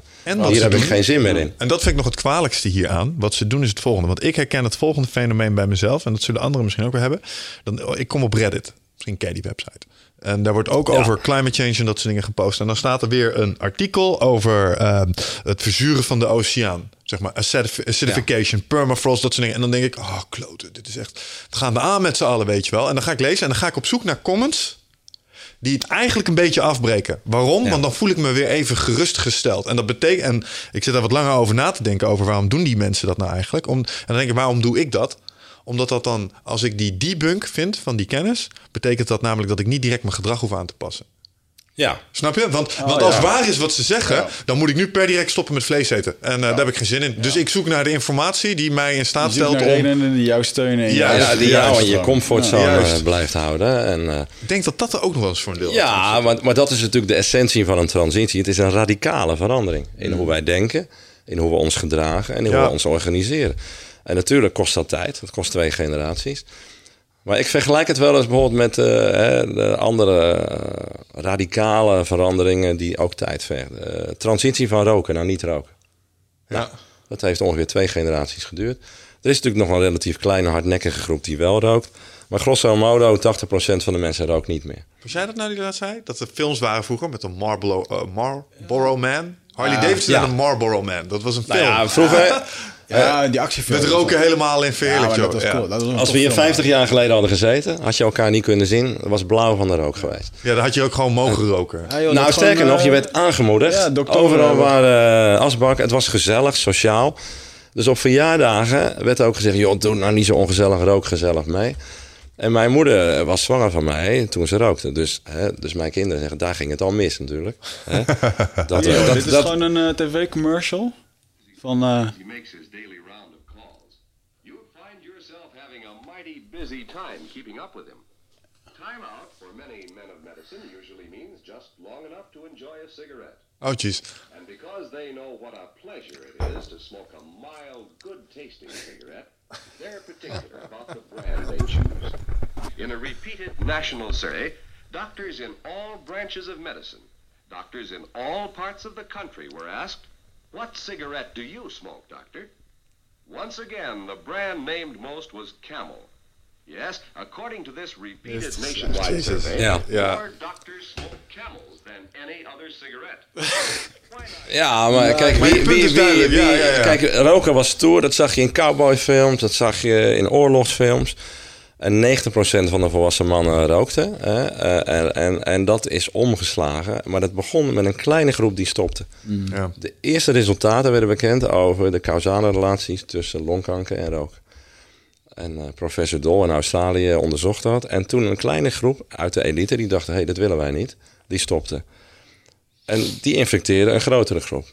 En toen kwam de gezondheidscultus op. In de jaren 60, 70, 80. Want je had nog geen sportscholen toen. Die zijn pas later gekomen. Het paste niet meer bij een gezond leven.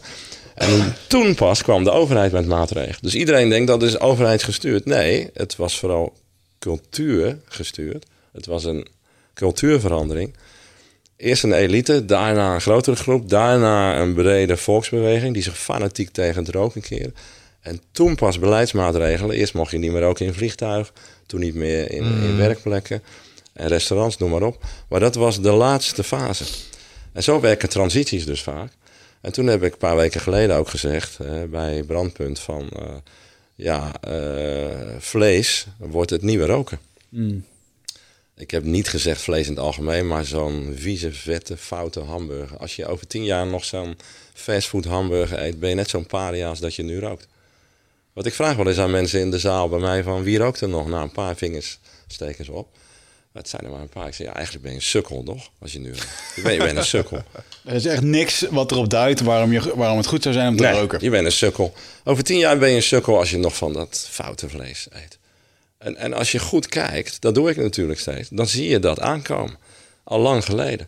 McDonald's zei vorige maand... wij verkopen over 10 jaar alleen nog maar vegan burgers waarschijnlijk. Ja. Die zien het al gebeuren. Ja, ja. Je merkt het al in restaurants. Bijvoorbeeld in Amsterdam kan ik al bijna geen gewone hamburger meer krijgen in een restaurant. Het zijn allemaal alternatieve burgers, wietburgers. Niet in de burgers, maar niet in de restaurant waar ik heen ga. Ja, maar dat zijn het is allemaal de Febo's en de hummus en quinoa burgers. Ja. Ja. Het is de disclaimer die ik altijd naar Remco maak. Remco is een maatje van mij, woont in Amsterdam. Dus ik zeg, gaan we eten in Amsterdam? Ik zeg, goed, maar ik wil wel naar een mannelijke tent, weet je wel. Ik heb geen zin in zo'n...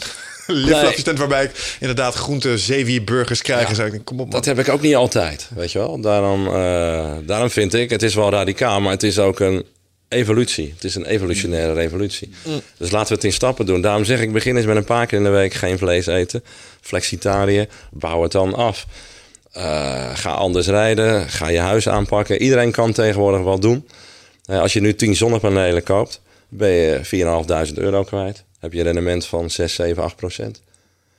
Als je €4.500 naar de bank brengt... dan heb je een rendement van bijna 0. 1, 2 tiende procent. Dus je bent nu een dief van je eigen portemonnee.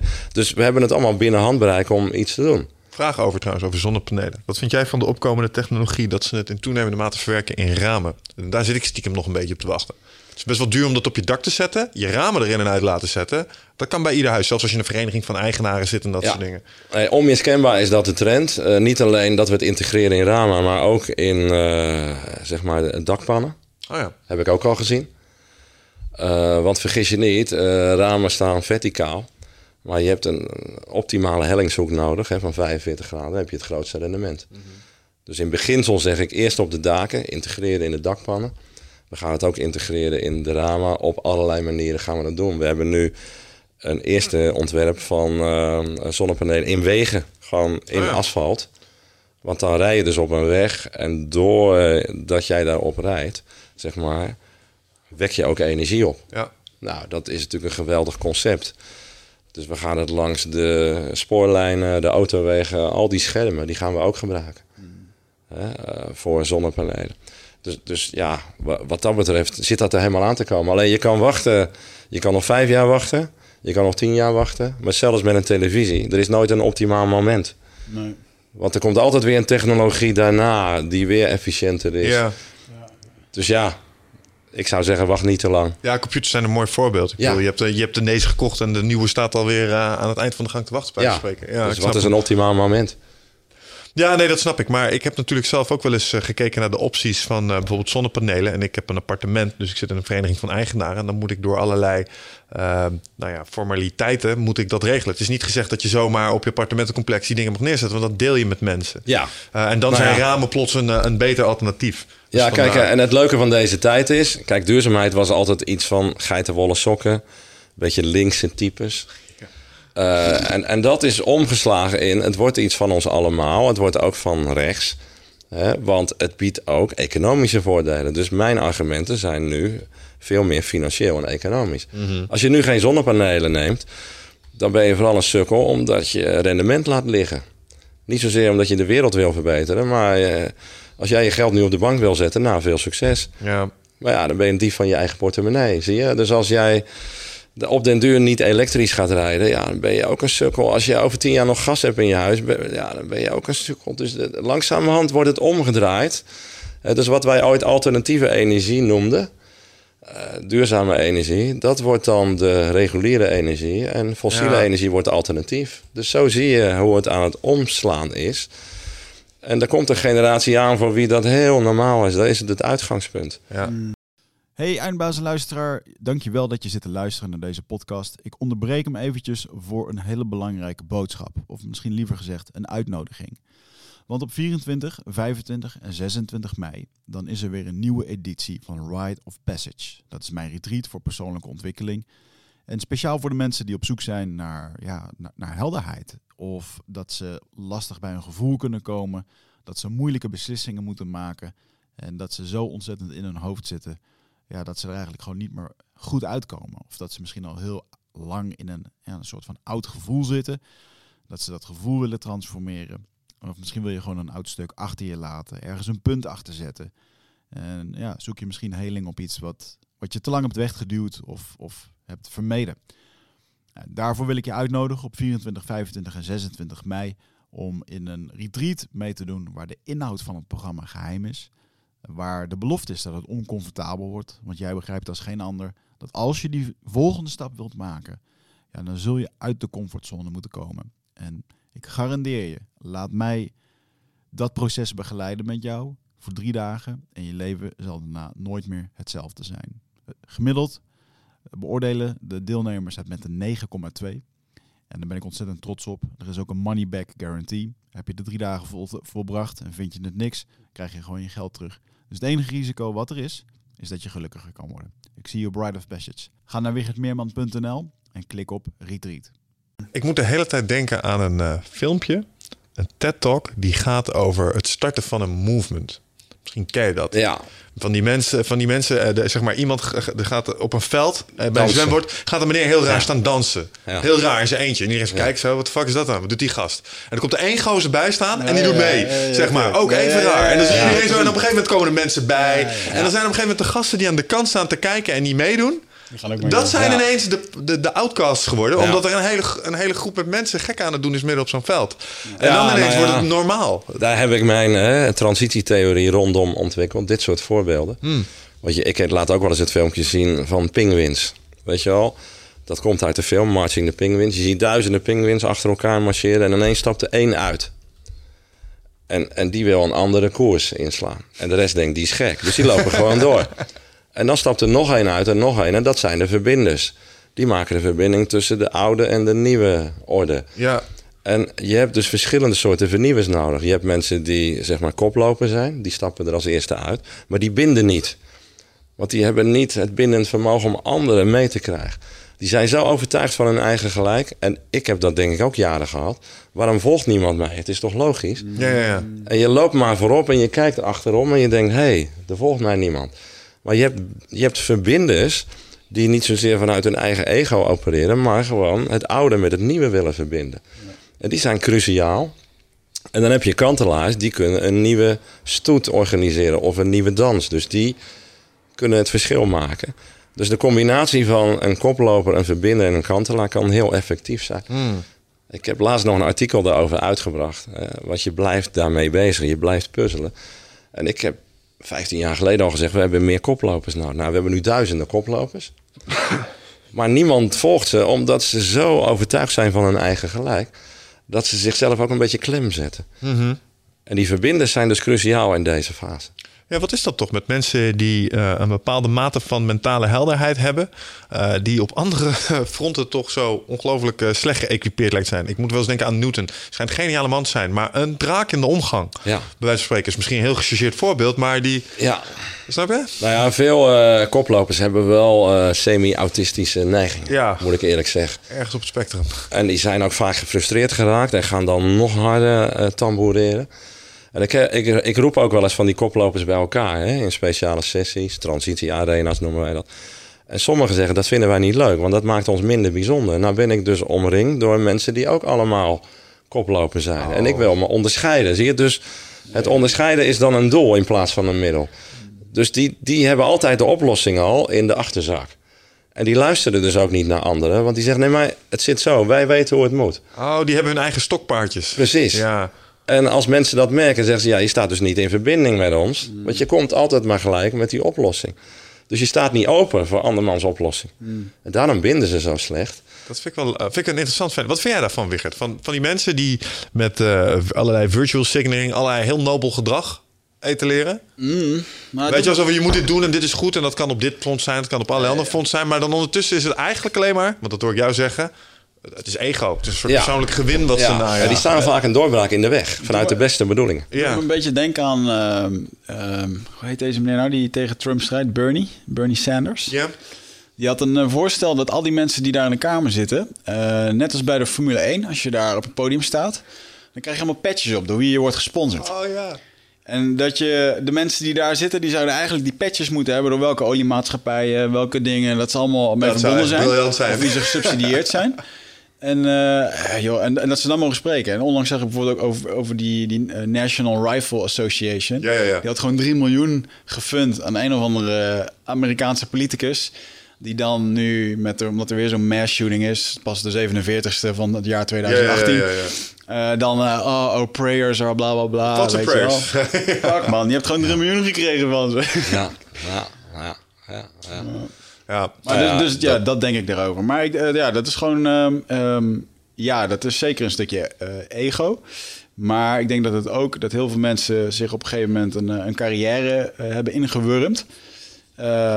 Waar ze een soort van... niemand dwingt je... maar die vinden dat ze zelf gedwongen zijn... om bepaalde standpunten in te nemen...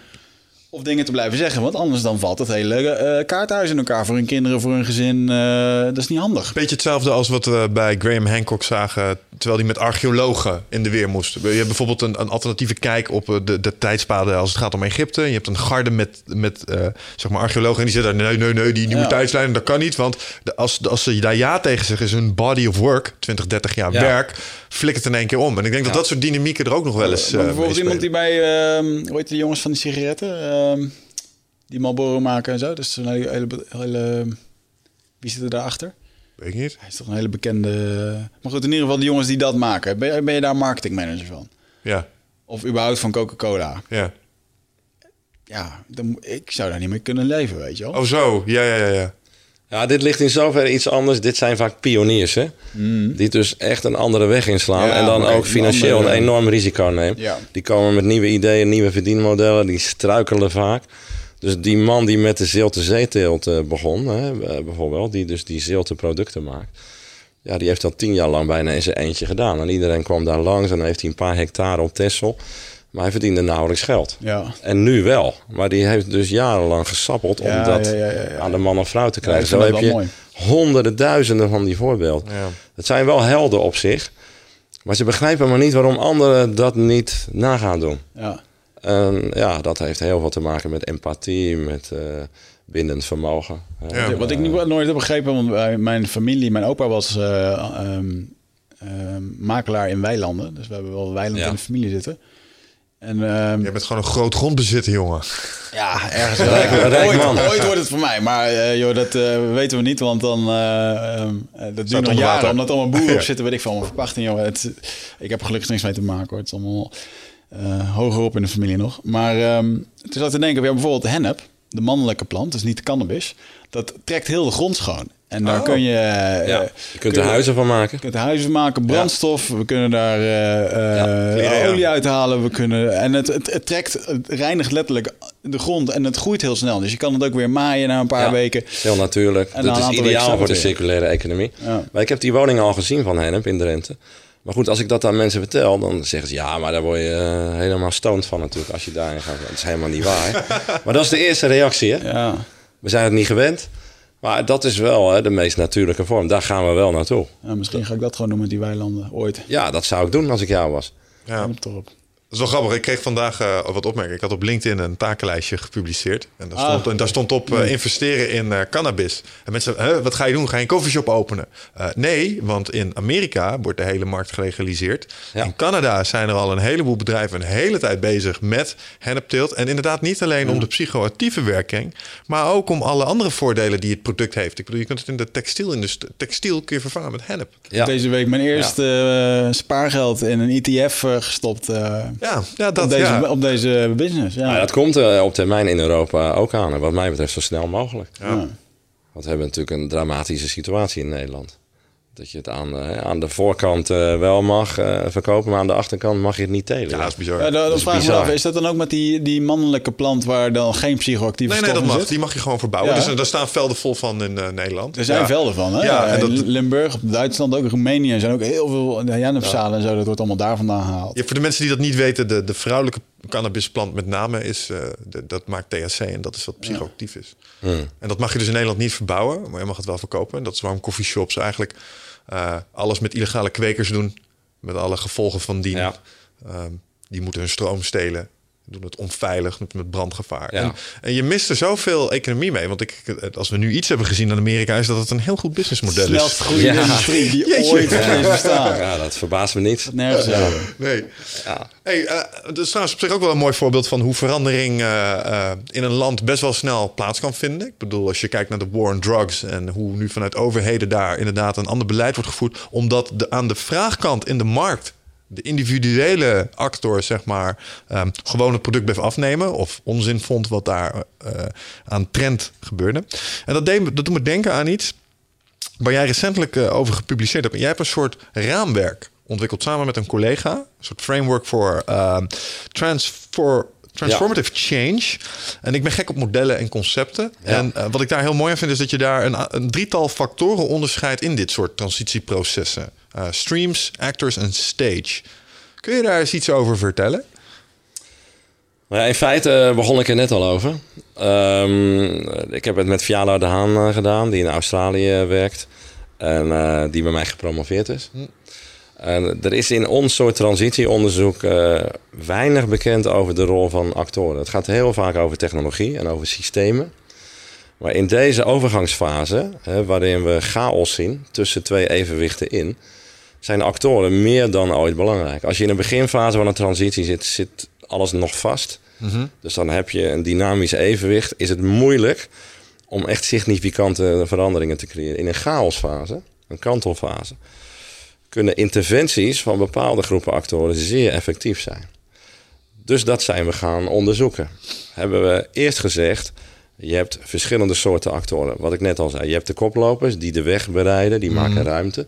Dan heb je de verbinders nodig, die de oude met de nieuwe orde verbinden. En je hebt kantelaars nodig die echt sectoren op de schop nemen of organisaties.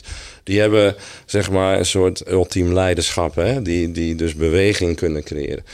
Toen hebben we gezegd, dat begint vaak met projecten via koplopers. Dat worden dan netwerken. Dan heb je de verbinders nodig die netwerken kunnen verbinden. En dan heb je de kantelaars nodig die daar bewegingen van kunnen maken. En dat is weer waarde gedreven. Dus bewegingen ontstaan uit onmacht met oude waarden en geloof in nieuwe waarden. Nou, dat zie je nu, waar we het net over hadden, zie je nu terug. Op het gebied van energie heb je nu een studentenbeweging. Die zich sterk keren, ontstaan in Amerika vanuit universiteiten tegen investering in fossiele brandstoffen. Wij noemen het de divestment movement. Het begon met 10 mensen. En die bezochten een kolenmijn. En die kwamen erachter dat die kolenmijn sponsor was van de universiteit. Die zeiden dat kan niet. Toen zeiden ze tegen de directie, daar moeten we mee stoppen. Dat lukte. Toen ging het naar de andere universiteiten over. Toen sloeg het over op Harvard, Stanford. Toen sloeg het over op andere werelddelen. Dat is nu een wereldwijde beweging geworden. Vanuit positieve waarden. Dus die streams zijn eigenlijk een soort waardeontwikkeling. Als onderdeel van cultuuromslagen.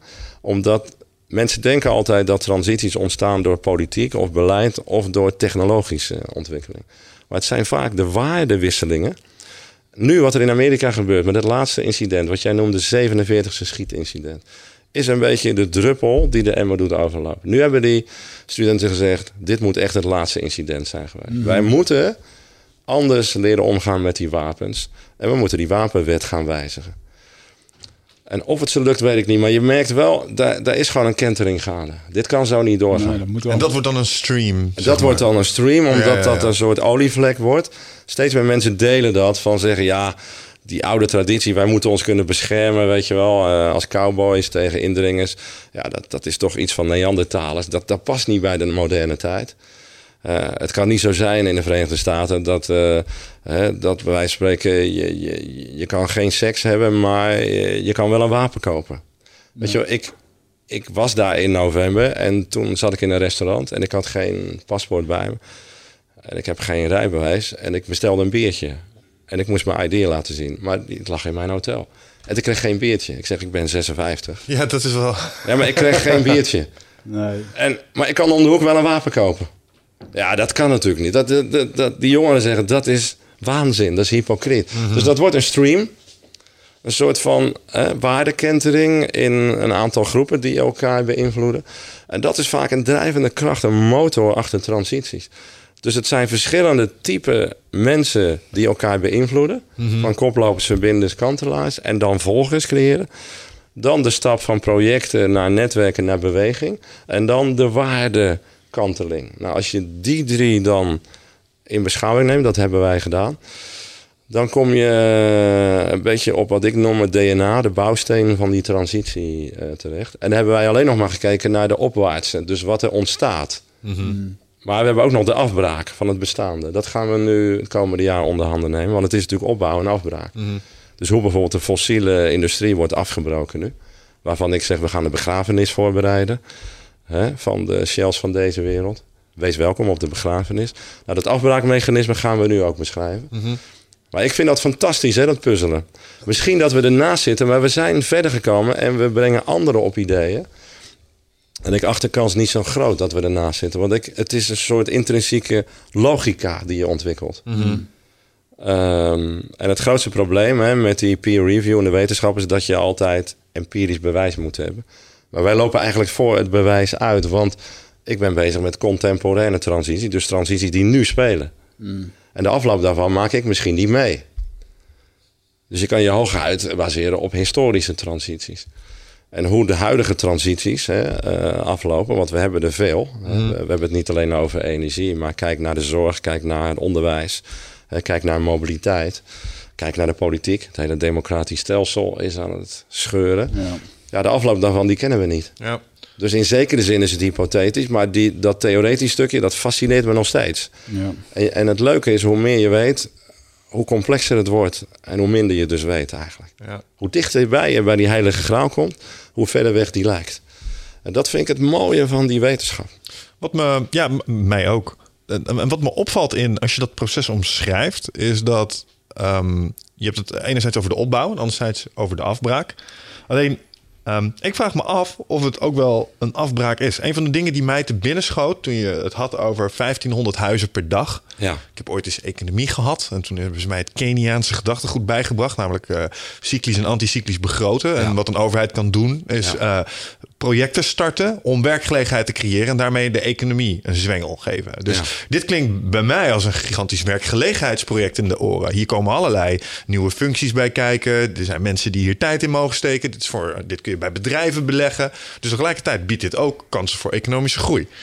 Ja, maar ik ben meer een fan van Schumpeter dan van dan een Keynesiaan. Okay. Want Schumpeter had het dus over creatieve destructie. Dus hij zei, om verder te komen in de economie hebben we juist afbraak nodig van het bestaande. Want dat maakt plaats voor wat nieuws. Dat geeft ruimte. Voorbeeld. Als je in het havengebied in Rotterdam rondloopt, zie je tientallen kilometers met alleen maar de oude fossiele economie. Dus je ziet grote olieterminals, je ziet kolencentrales, je ziet petrochemie. Dat is indrukwekkend. Daar zijn jullie nooit geweest. Je ziet het ook bijvoorbeeld in Zuid-Limburg bij daar wat vroeger DSM was. Ja, Kammerland. Sittard Geleen. Ja, Kammerland. Daar ben je wel eens langs gereden. Nou, als je daar over 10, 20 jaar rondrijdt, dan is dat helemaal stilgevallen, afgebroken. Dat zie je ook in het Ruhrgebied in Duitsland. Dat zie je ook in Detroit nu. Dan moet je maar eens komen. Die hele auto-industrie dat is op zijn gat. Een meme op het internet. Dat wordt een soort ecosysteem. Dus daar gaan kunstenaars zitten, creatievelingen. Daar zie je dus één conglomeraat van afbraak van industrie en ook woningen. Dus duizenden woningen die verlaten zijn. Hè? En daar trekken zij dan in. En daar ontstaat weer iets nieuws. En dat is wat Schumpeter noemt creatieve destructie. Mm. Dus je breekt het af, het maakt plaats voor iets nieuws. En er komt dan ook iets heel anders voor in de plaats. Maar in het Ruhrgebied, daar zit nu geen industrie meer. Daar wordt weinig geld verdiend. Maar er lopen tal van creatievelingen rond. Mm. Nou, dat gaat ook in die oude industriegebieden in Nederland gebeuren. Mm-hmm. Maar ik kan het ook toepassen op Finex-locaties. Ik denk binnen 20 jaar gaan we die helemaal afbreken. En maken we er heel andere plekken van. Hè? Dus dat hoort een beetje bij een transitie, die opbouw en afbraak. Maar dat laat onverlet dat wat jij zegt natuurlijk wel waar is. Als wij die transitie succesvol realiseren, levert het ontzettend veel werk op. Mm-hmm. Dus die 150 miljard die ik noemde, om van het gas af te komen, levert ongeveer 250.000 banen op. 250.000 banen. Dat zijn dus de installateurs, de dakdekkers, de isolatiedeskundigen, mm-hmm. de sensorplaatsers, noem maar op. 250.000 mensen. En het saillant is, die hebben we dus niet de komende 25 jaar. Daar komen we echt tienduizenden mensen tekort. Bizar. Dus die moeten we gaan opleiden. Mm-hmm. Want we leiden nu mensen op voor beroepen die niet meer bestaan over 10 jaar. En de beroepen die we dan wel nodig hebben, daar leiden we de mensen niet voor op. Ja. Nou, die mismatch, daar moeten we wel snel iets aan gaan doen. Dat is in ieder geval geen werktekort dan? Nee. Nou ja, althans, dat kun je ook weer niet generiek zeggen, want het wordt ook weer een slagveld als je het over creatieve destructie hebt. Onder de accountants, de boekhouders, de administratiedeskundigen. Die gaan allemaal verdwijnen. Ja. He, dus die technologische disruptie. Blockchain maakt de notaris overbodig, maar ook de boekhouder en ook de bankiers op den duur. Ja. Dus ja, daar moeten we wel wat anders voor gaan verzinnen. Dus we moeten veel wendbaarder worden. Misschien mensen die nu bij een bank werken, mm-hmm. die gaan onze huizen dadelijk isoleren over 10 jaar. Dat zou zomaar kunnen. Ja. Maar dat zei ik vorig jaar nog, van de 4 grote banken in Nederland gaan er 2 verdwijnen. En dan zit je ten overstaan van die 4 CEO's en die komen naar je toe. Ja, goed punt.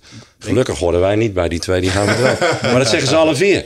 Denk jij nou over waar jij jouw geld neerzet bij een bank? Ondertussen zit ik te denken, ik ga na deze podcast 2 dingen doen. Ik ga A, bij de bank zitten waar Jan zit en ik ga wonen waar Jan gaat wonen.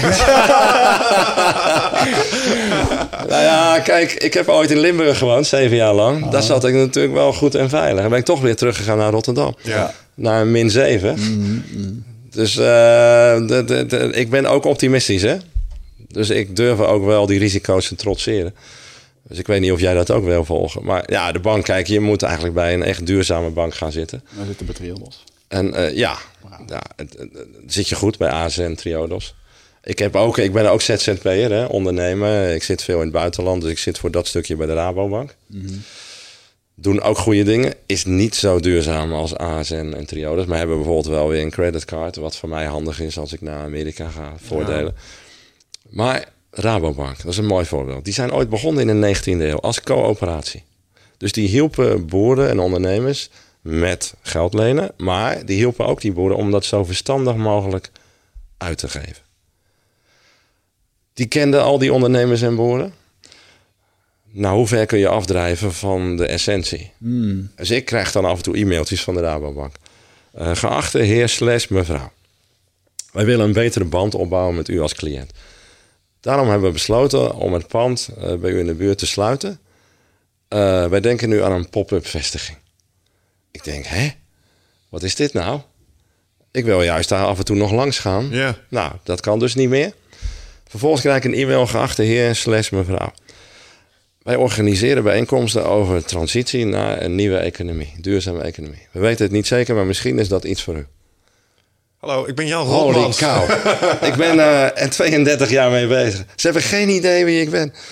En dan spreek ik Wiebe Draaien, weet je wel, de CEO van de Rabo. Die zegt, we hebben een steeds beter contact met onze klanten. Ik zeg, wel, nee man, jullie hebben geen idee wie de klanten zijn. Jullie zijn geïnteresseerd in, zeg maar, de kapitaalverstrekkers. Aan de achterkant, ze hebben dan geen aandeelhouders, maar soort of. Maar de voorkant, de klanten, waar jullie ooit voor begonnen, die kennen jullie helemaal niet. Dus de Rabobank bestaat over 10, 15 jaar niet meer in deze vorm. Als je de klant niet meer kent, dan word je de V&D, de Kodak van de toekomst. Mm. En nogmaals, en dan mijn schoonzoon zegt, ik investeer in al die cryptomunten. Want ik wil de bank overbodig maken. Ja. En ik heb een waanzinnig mooi gesprek gehad met de oprichter van Bunk, Ali Niknam. Die moeten jullie ook maar eens vragen. Oké. Kun je ons connecten? En die beschrijf ik in mijn nieuwe boek. Ook, anoniem. Maar die zegt, ik ga ze allemaal kapot maken, die grote bank. Ik ga de macht breken. Ik zeg, rustig man. Ik ben vrij radicaal, maar ik heb ook geleerd, het moet in stappen. Ja. Nee, ik ga. Hij heeft geen eens tijd voor fatsoenlijk te eten, voor relaties. Er zitten 100 jongens en meisjes die alleen maar bezig zijn met die digitale bank. Mooi. En dat is prachtig. Zo'n bevlogenheid, zo'n energie, weet je wel. En die banken zeggen dan, ja, wij werken samen met start-ups. Ja, wel nee. Joh. Die echte start-ups willen die banken gewoon uithalen en kapot maken. Ik heb meerdere keren een start-up gestart en dan is het gewoon helemaal wat moet een bank? Bank wil helemaal niks met je. Nee hoor. Nee, ja. Eens. Dus, en als ze zo ver af zijn gedreven van de essentie van onszelf, laat ze dan ook maar ten onder gaan. Dan vraag je er zelf over. Ik bedoel, ik ben 7 jaar geleden langs grote energiebedrijven gegaan in Nederland. En ik nam zo wat hoogleraren mee. Ik ben langs Essent gegaan, Nuon, E.ON. En ik zei, er komt een nieuwe wereld aan. En als jullie blijven investeren in die oude kolencentrales en zo, dan gaan jullie eraan. Nou, kwaad dat ze werden. Als we naar jullie luisteren, zei, dan gaan we failliet. Ik zei, oké, dan komen we terug. Nou, we zouden nu terug moeten gaan. Sindsdien is de beurswaarde met 90% gezakt van die bedrijven. Ze zijn in paniek. Nu hebben ze gezegd, ja, we zijn eigenlijk te laat met overstappen op duurzame energie. Ja. Hadden we je ook wel kunnen vertellen. Je ziet het aankomen. Als je goed kijkt, zie je die dingen aankomen. En je ziet het bij de banken. Je ziet het bij grote retailers. Je ziet het bij grote energiebedrijven. Nou ja, goed, blijkbaar is het moeilijk om, wat ik zeg, hard te kijken. Hè? Langdurig te kijken naar de onderstroom. Ja. Ja. Het ritme van een transitie wordt niet bepaald door de golven. Dat zijn de incidenten van dag tot dag. Maar wordt bepaald door de onderstroom. En die gaat traag. Maar dan moet je goed, lang en hard kijken. Mm. Heb jij contact gehad met de jongen die Bojan heet? Die in de Nederlandse zee leeg probeert te vissen met plastic? Van plastic? Ja, dat is natuurlijk een held. Hij studeerde ook aan de TU Delft. Maar hij dacht, ik heb het wel gezien hier. Ik wil echt een probleem aanpakken. Dus hij wordt op handen gedragen. En voor een groot deel wel terecht. Ik kom ook uit TU Delft. Mijn zoon studeert daar ook. Ik vind het een mooi voorbeeld van hoe jij het verschil kan maken. Mm. Hij is een soort kantelaar, koploper. Mm-hmm. Hij heeft gezegd, je hebt 2 problemen met plastic. We hebben er te veel van in de oceaan. En dat vernietigt een deel van de natuur in de oceaan. En we maken er te veel van aan de voorkant. Aan de voorkant kan ik niet zoveel betekenen. Ik begin gewoon aan de achterkant. Dus ik ga een technische constructie verzinnen met een ring van pijpleidingen. En ik ga het er als het ware uitzuigen. En dan kan je natuurlijk cynisch zeggen, ja, maar zolang wij nog elke dag plastic genereren, heeft dat geen zin. Maar hij doet iets. Ja. En dat is waarvan mijn kinderen zeggen, hey, kom op pa, jij vergadert er nog over. Wij vergaderen er niet meer over. Wij gaan het oplossen. Ja. Wij gaan het ongewoon doen. Geen regiegroepen, stuurgroepen, al dat gelul, zeggen ze. Wij zijn er helemaal klaar mee. Wij zijn alleen nog oplossingsgericht. En dat doet hij. En hij had geen geld, hij had alleen een idee. Hij heeft 100 miljoen bij elkaar geharkt. Hij doet nu een eerste experiment in de grote oceaan. Ja. Hij stond ook hoog in die duurzame top 100. Hè. Ik stond ergens in de top 5, hij ook. En dat zegt me allemaal niet zoveel, zo'n lijstje. Maar in dit geval, wat hem betreft wel. Want we hebben ook iconen nodig voor de jeugd. Ja. En er zijn weinig van die iconen die het ongewoon aan het doen zijn. En het is typisch Nederlands om dan een beetje sceptisch erover te doen. En ik zeg, nou, dit zijn wel de helden van de toekomst. Ja, mooi. Ik ben het er wel mee eens. Tegelijkertijd vraag ik me wel af, wat vind jij van de houding van je kinderen daarin? Zo van, ja, zie je nou dat pa, hè, dat vergaderen en die stuurgroepen en dat soort dingen. En dan denk ik, ja, ik snap je, vanuit je leeftijd. Maar tegelijkertijd is het een tikje naïef, want dat is niet hoe de echte wereld werkt. En ik denk dat in dat soort stuurgroepen gebeurt wel het belangrijkste, meest impactvolle werk. Want daar wordt het plots vanuit een overheid op een hele bevolking losgelaten bij zo'n spreken. Ja, klopt. En al dat voorbereidende werk wat wij hebben gedaan in 30 jaar, al dat duwen, dat trekken, dat losmaken, dat zorgt ervoor dat zij nu in deze fase het verschil kunnen maken. Ja, dus zonder al dat voorbereidende werk. Ik zeg altijd, een transitie heeft dan 4 fasen. Hè? De hele lange voorbereiding. Dat kan zomaar tientallen jaren duren. Dan heb je een soort kantelfase. Dan gaat het schuiven en bewegen. Dan komt het in de versnelling. En dan gaan we die 1500 woningen per dag doen. Jaar in, jaar uit. En dan komt er weer een nieuw evenwicht. Nou, dankzij ons, al dat voorbereidende werk, kunnen zij daar nu een klap op geven. Ja. Als we dat niet hadden gedaan, dan hadden zij nu moeten beginnen met stuurgroepen, regiegroepen, klankbordgroep. Niettemin ben ik altijd kritisch op die kleilaag, zoals ik zeg. Want er zijn mensen die blijven erover vergaderen. En ja, kijk, transities komen nooit voort uit een breed draagvlak. Nee. Want 3/4 van de mensen uit een breed draagvlak heeft er geen belang bij dat die machtswisseling plaatsvindt. Ja, want een transitie is ook een machtswisseling. Dus die denken, ja, mooi verhaal, maar ik verdien er mijn geld mee. En dit is broodroof. Terwijl ze wel meedoen eraan, hè, voor de buren, maar onderwijl denken ze niet te snel. Dus je kan Shell wel uitnodigen van een breed draagvlak. En Shell denkt, wij doen mee. Maar zoals de Shell-directeur vroeger altijd op mijn schouder tikte, Jan, niet te snel en niet te radicaal. Want het gaat ten koste van ons verdienmodel. Ik zeg, het kan me niet snel genoeg gaan. Maar jij begrijpt onze belangen. En dan kwam Bernhard Wientjes weer met andere schouder tikken. Het gaat om de BV Nederland, Jan. Niet te snel. Nou, dat is wel... Hans de Boer tikt niet meer op mijn schouder, want die vindt ook dat het snel moet gaan. Omdat hij zegt, dit is een nieuwe economie. Mm-hmm. Hier gaan we ons geld mee verdienen. Dat is echt veranderd, ja. Maar dat komt pas nadat hij zelf in de gaten had, dus zijn schaapjes in de nieuwe situatie op het droge kon krijgen. Toen pas wilde hij veranderen. Juist, ja. Wat stuurde jij mij laatst voor, linkje? Dat ze hadden een nieuwe techniek gevonden waarmee ze CO2, de uitstoot, konden ze... Ja, stuurde mij laatst een linkje op social media. Onder de grond opslaan? Nee, dan konden ze veranderen met een of ander. Of ze hadden een of andere fotosynthese na kunnen maken. Oh, nee. Ze hadden, als je het hebt over alternatieve energiewinning. Wetenschappers hebben het geheim van fotosynthese zogenaamd synthetisch weten na te bootsen. Waardoor we plots, net als planten, veel makkelijker energie kunnen halen uit de zon. Dat is wat ik gestuurd had. Ja. Nee, ik doelde op carbon capture usage. Kijk, de hele discussie met CO2 is nu... dat is ook weer typisch voor de industrie natuurlijk... ook weer achterkant, voorkant. Dus je kan zeggen, nou ja, we moeten aan de voorkant... minder CO2 produceren en schoner produceren. Dat is uiteindelijk het doel.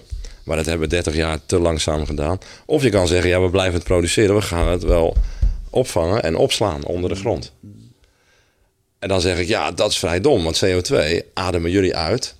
is geen vervuilende stof, is een basisstof, is een grondstof. De natuur gebruikt het, wij gebruiken het. Dus als wij dat nu massaal onder de grond opslaan... wat nu een van de plannen van dit kabinet is... en hebben het over 8, 9, 10 megaton, dat is gigantisch... en dan het liefst onder de bodem van de oceaan... dan zeggen jullie kinderen, ja, wat hebben jullie nou gedaan? CO2 onder de grond opslaan, dat is een onderdeel van de natuurlijke kringloop. Ja. Je kan het veel beter hergebruiken... zodanig dat je daar mooie dingen mee kan doen. Je kan het mengen met allerlei zuren en dan kan je asbest afbreken. Dus je moet het juist hergebruiken in de industrie. Mm. En je moet zorgen dat je veel minder produceert. Ja, maar dat kost natuurlijk geld. Ja, dat is geen snelle oplossing. En dat gaan we wel doen, maar dat kost nog wel 5 à 10 jaar. Hè. Je wil gas vervangen op die manier. Je wil olie vervangen. Dan moet je een ander productieproces gaan installeren. En die industrie... wil weer tijd winnen en zeggen... nou, dan gaan we het weer eerst onder de grond opslaan. Ja, dat is een oplossing. Die is eigenlijk zo ontzettend dom. Wat mij bijgebleven is van het gesprek met Eddie Moors... was dat hij toen zei... is dan dat ijs smelt volgens mij boven IJsland... dan zit er nog een hele hoop methaan daaronder. Permafrost in Siberië. In Siberië heb je dat, ook in Canada. Maar dat is een van die 20 terugkoppelingen waar ik het over had. Ik kon in mijn modellen er maar 5 kwijt. Tegenwoordig kunnen ze er 10 kwijt. De meeste versterken het temperatuursignaal. Sommigen dempen het. Bijvoorbeeld als er meer CO2 komt in de atmosfeer... dan halen plantjes dat uit de atmosfeer. Dus dat is een dempend effect. Maar er zijn meer stimulerende effecten. Eén daarvan is permafrost. Dus methaan is een nog sterker broeikasgas dan CO2. Als het warm wordt, zijn er hele grote oppervlakten die bevroren zijn. En die gaan dan smelten. Bij dat smelten komt methaan vrij. En daardoor krijg je dus een extra versterking. Ja, dat zijn dingen die net zo goed als op de Noord- en Zuidpool die ik noemde. Daar lig je wel eens wakker van. Want dan schiet het ineens exponentieel omhoog. Dat temperatuursignaal, dus ook de zeespiegelstijging. En dat zijn dingen die kunnen we nog niet echt in die modellen kwijt. Dus dan, als je boven de 2 graden temperatuurstijging komt, gemiddeld, dan wordt de kans groot op dit soort niet-lineaire effecten. En dan ga je poker spelen met het klimaat. En dan kan niemand de uitkomst voorzien. Maar dat is dus doodeng. Ja. Dat is doodeng. Ja, wat is daar het rampscenario? Die 2% stijging, we hebben het al eerder over gehad. De acidification van de oceaan, zeg maar. Het verzuren van de oceaan is volgens mij echt... Dan is het einde oefening met wat we hier doen, volgens mij. Omdat dat een groot deel van het leven doodt daarin. Ja. Maar het rampscenario met methaan in permafrost... is dat we dan doorschieten naar die zeespiegelstijgingen van 2 à 3 meter. Deze eeuw, in 2100. Ja. Dan komen we in het echte, wat wij noemen het antropoceen terecht. Dus dan hebben wij het leven op aarde dermate beïnvloed als mens... dat niet zozeer de natuur het niet aan kan. Nee. Ik denk dat de aarde wel overleeft, maar wij zelf niet meer. Dan gaan het antropoceen? Ja, dat is eigenlijk het nieuwe tijdperk. Okay. Waarin wij onderscheiden een aantal van die tijdperken in de geologie. Waarin de mens echt de dominante species wordt. Dus meer dan ooit, zeg maar, die natuur onomkeerbaar beïnvloedt. Mm-hmm. En waarbij we dan ook zeggen, dit soort effecten, daarvan wordt de mens de grootste bedreiging voor zichzelf. Dus die mens is dan in staat om zichzelf uit te roeien. Ja. Niet zozeer via robots, wat veel mensen vrezen. Ik denk dat dat wel meevalt. Maar via de ontwrichting van de natuur die we zelf in gang hebben gezet. Nou ja, je zegt net die robots. Ik denk eerlijk gezegd dat zeg maar AI en Skynet, de zorg die ze daarover hebben. Ik denk dat dat de sleutel wordt voor een belangrijk deel van de oplossing. Want als het doorslaat, is de enige optie die we nog hebben, denk ik, technologie. Dat is het enige wat iets zou kunnen doen om de effecten te nivelleren, denk ik. Ja, tegelijkertijd, ik begrijp wat je bedoelt. Maar ik heb al gezegd, het zit in 3 factoren. Mm-hmm. Het zit in technologie. Het zit in onze groeidrang en het zit in ons gedrag. Mm-hmm. En ten diepste zit het in onszelf. Als wij echt de urgentie zouden voelen... als je echt een keer naar de Zuidpool zou gaan of naar de Noordpool... en je voelt dat, dan ga jij je gedrag veranderen. Yeah. Als wij en masse op de wereld ons gedrag zouden veranderen, radicaal... dan zouden we het in 10, 20 jaar kunnen oplossen. Mm-hmm. Maar we doen het niet, ook omdat jij aangaf... we gaan allerlei uitvluchten verzinnen. Ja. We denken, maar als wij het doen en China dan... en kijk eens naar Amerika.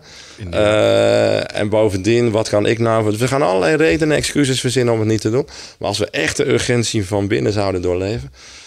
dan zou het kunnen. Dus dan zit het niet alleen in de technologie... die wel heel behulpzaam kan zijn... maar dan zit het vooral in ons. Ja.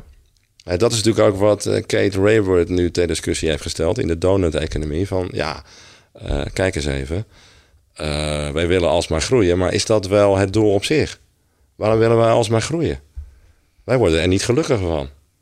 Dus Ruud Veenhoven bij mij op de Erasmus... die heeft jarenlang longitudinaal onderzoek gedaan naar geluk, welbevinden. Mm-hmm. En wat heeft hij ontdekt? Er is een soort saturatiegevoel, verzadigingsgevoel... boven de basale dingen die jij nodig hebt. Als je dan meer geld gaat verdienen, word je niet gelukkiger. Mm-hmm. Dus pak weg boven de $50.000, $60.000 of euro. Mm-hmm. Kan je 2 keer meer gaan verdienen, 3 keer meer, 10 keer meer. Het geluksniveau blijft constant, neemt zelfs iets af. Dus al 50 jaar neemt ons geluksniveau in Nederland nauwelijks toe. Het neemt eerder wat af. En dat komt ook omdat de verdere groei in materiële zin... maakt mensen niet gelukkiger. Nee. Dus waarom zouden we überhaupt nog willen doorgroeien dan? Als het schadelijke groei is, dat is het voor een deel... dan brengt dat ook heel veel schade met zich mee. Qua gezondheid, sociale problemen. Zit in ons DNA, denk ik. Ik denk oprecht dat als je naar de menselijke geschiedenis kijkt, daar hebben we het hier wel vaker over gehad in de podcast, en je vergelijkt dat met toen de eerste vuurtjes werden gestookt en de eerste nederzettingen ontstonden. Het is een soort curve waarbij we complexiteit en novelty vergaren. En dat zit in mensen. Want als je mensen op een eiland zet en er is een eiland dat ze kunnen zien aan de horizon, gegarandeerd dat ze een bootje gaan bouwen om er te kijken. En dan gaan we ook dingen neerzetten. Dat is wat we doen. Ja, maar ik kan daar voor een deel in meegaan, maar je maakt er wel een karikatuur van. Kijk, er zit een soort oerdrift in ons. En ja. Oergevoelens. Maar er zitten ook een paar lagen boven, hè? Wij zijn ook geëvalueerd als mensen. Maar natuurlijk. Wij zijn niet meer dezelfde mensen als de Neandertalers. En zelfs niet als in de middeleeuwen. Dat waren barbaarse tijden en omstandigheden. Klopt. Dus wij hebben daar wel een paar laagjes aan toegevoegd. En dat gaat ons ook in staat stellen om dit soort complexe problemen aan te pakken en op te lossen. Mm. Dat denk ik ook wel. Maar desondanks, als je kijkt naar wat we doen als mensen. Kijk, een mooi voorbeeld is ruimtevaart. Ja. We gaan toch weer kijken of we daar, zeg maar, het licht in het donker kunnen brengen. Bijna letterlijk. Ja, en ik denk dat daarom we altijd zullen blijven in de groeien, evolutie, zegt Elon Musk dan. We gaan daar dan vooral naartoe, naar Mars, om ons te redden. Omdat we het hier niet meer gaan redden. Ja. Ik deel dat niet, dat doemdenken. Dus dan komt er toch weer een dimensie bij. Ja. Het is niet alleen maar het verkennen van het onbekende, maar meer ook een soort van narrow escape. Ja. Ik deel dat niet. Ik denk dat we het hier wel kunnen redden. Ik ben niet fatalistisch. Nee. En ik vind dat wij ook geëvalueerd zijn, gelukkig. Je kan het ook zien. Het is nog nooit zo lang geen oorlog geweest in Europa bijvoorbeeld. Klopt. En in de 18e eeuw, 17e eeuw, was één sequentie van oorlog. Permanent. En dat is toch een teken van vooruitgang. Mm-hmm. In een aantal opzichten maken we ook vooruitgang. Ja, maar is dat spirituele vooruitgang of is dat simpelweg de vooruitgang in de zin van we hebben meer welvaart en dus meer orde en daarom minder conflict hier in Europa, even heel specifiek? Het is een combinatie, denk ik. Ja. Maar ik doel vooral op de geestelijke vooruitgang. Ja, dus dat zou mijn volgende zijn. Dus denk je dat er een spirituele ontwikkeling gaande is binnen de mens? Nou, ik zie heel nadrukkelijk bij steeds meer mensen een hang naar meer zingeving, een verdieping in spiritualiteit. Ja. Omdat men ten diepste op zoek is naar de wezenlijke vragen. En waartoe ben ik hier als mens? En hoe verhoud ik mij tot anderen en de natuur en omgeving? Omdat er ook een soort leegte is ontstaan door de secularisering. En dat zit ook diep in ons, dat wij toch op zoek gaan graven naar diepere zaken. I agree. Nou, de religies kunnen dat niet meer bieden aan ons. Dus wij zoeken het in andere dingen. Dat vind ik op zich ook een goede zaak. Dat heb ik zelf ook. De manier waarop ik mensen probeer te raken nu is anders dan 20, 30 jaar geleden. Toen deed ik het vooral vanuit mijn hoofd. Ik etaleerde al mijn kennis. Maar ik raakte bijna geen mensen. Iedereen dacht, die man, die weet er veel van, die is knap. Maar ze bleven gewoon doen wat ze altijd deden. Ja. Dus ik heb geleerd om mij te omringen met verbinders die veel meer verbindende kwaliteiten hebben. En ook door mensen te proberen te raken in het hart en in de buik. Mm.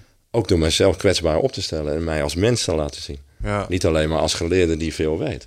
Dus in mijn laatste boek stel ik me ook uitermate kwetsbaar op. En dan heb je veel meer beïnvloedend vermogen dan alleen maar vanuit je hoofd. Ja. Grappig is dat. Ja. En die evolutie maak ik zelf nu ook door. En daar ben ik nog lang niet. Maar het is wel mooi om te zien dat je op weg bent. En dat je realiseert dat je onderweg heel veel hebt geleerd. En dat ik nog heel veel te leren heb. En dat ik ook dankbaar ben dat ik dit mag doen. Mm-hmm. En daar heb je een paar kantelmomenten voor nodig. Ja. Mijn kinderen werden ernstig ziek. En dan word je ineens teruggegrepen op de essentie. En dan denk ik, ja, ik kan wel veel succes hebben en hard werken. Maar allebei mijn kinderen werden zo ernstig ziek dat ze bijna overleden zijn. Mijn dochter kreeg hersenvliesontsteking. Die was 7 jaar.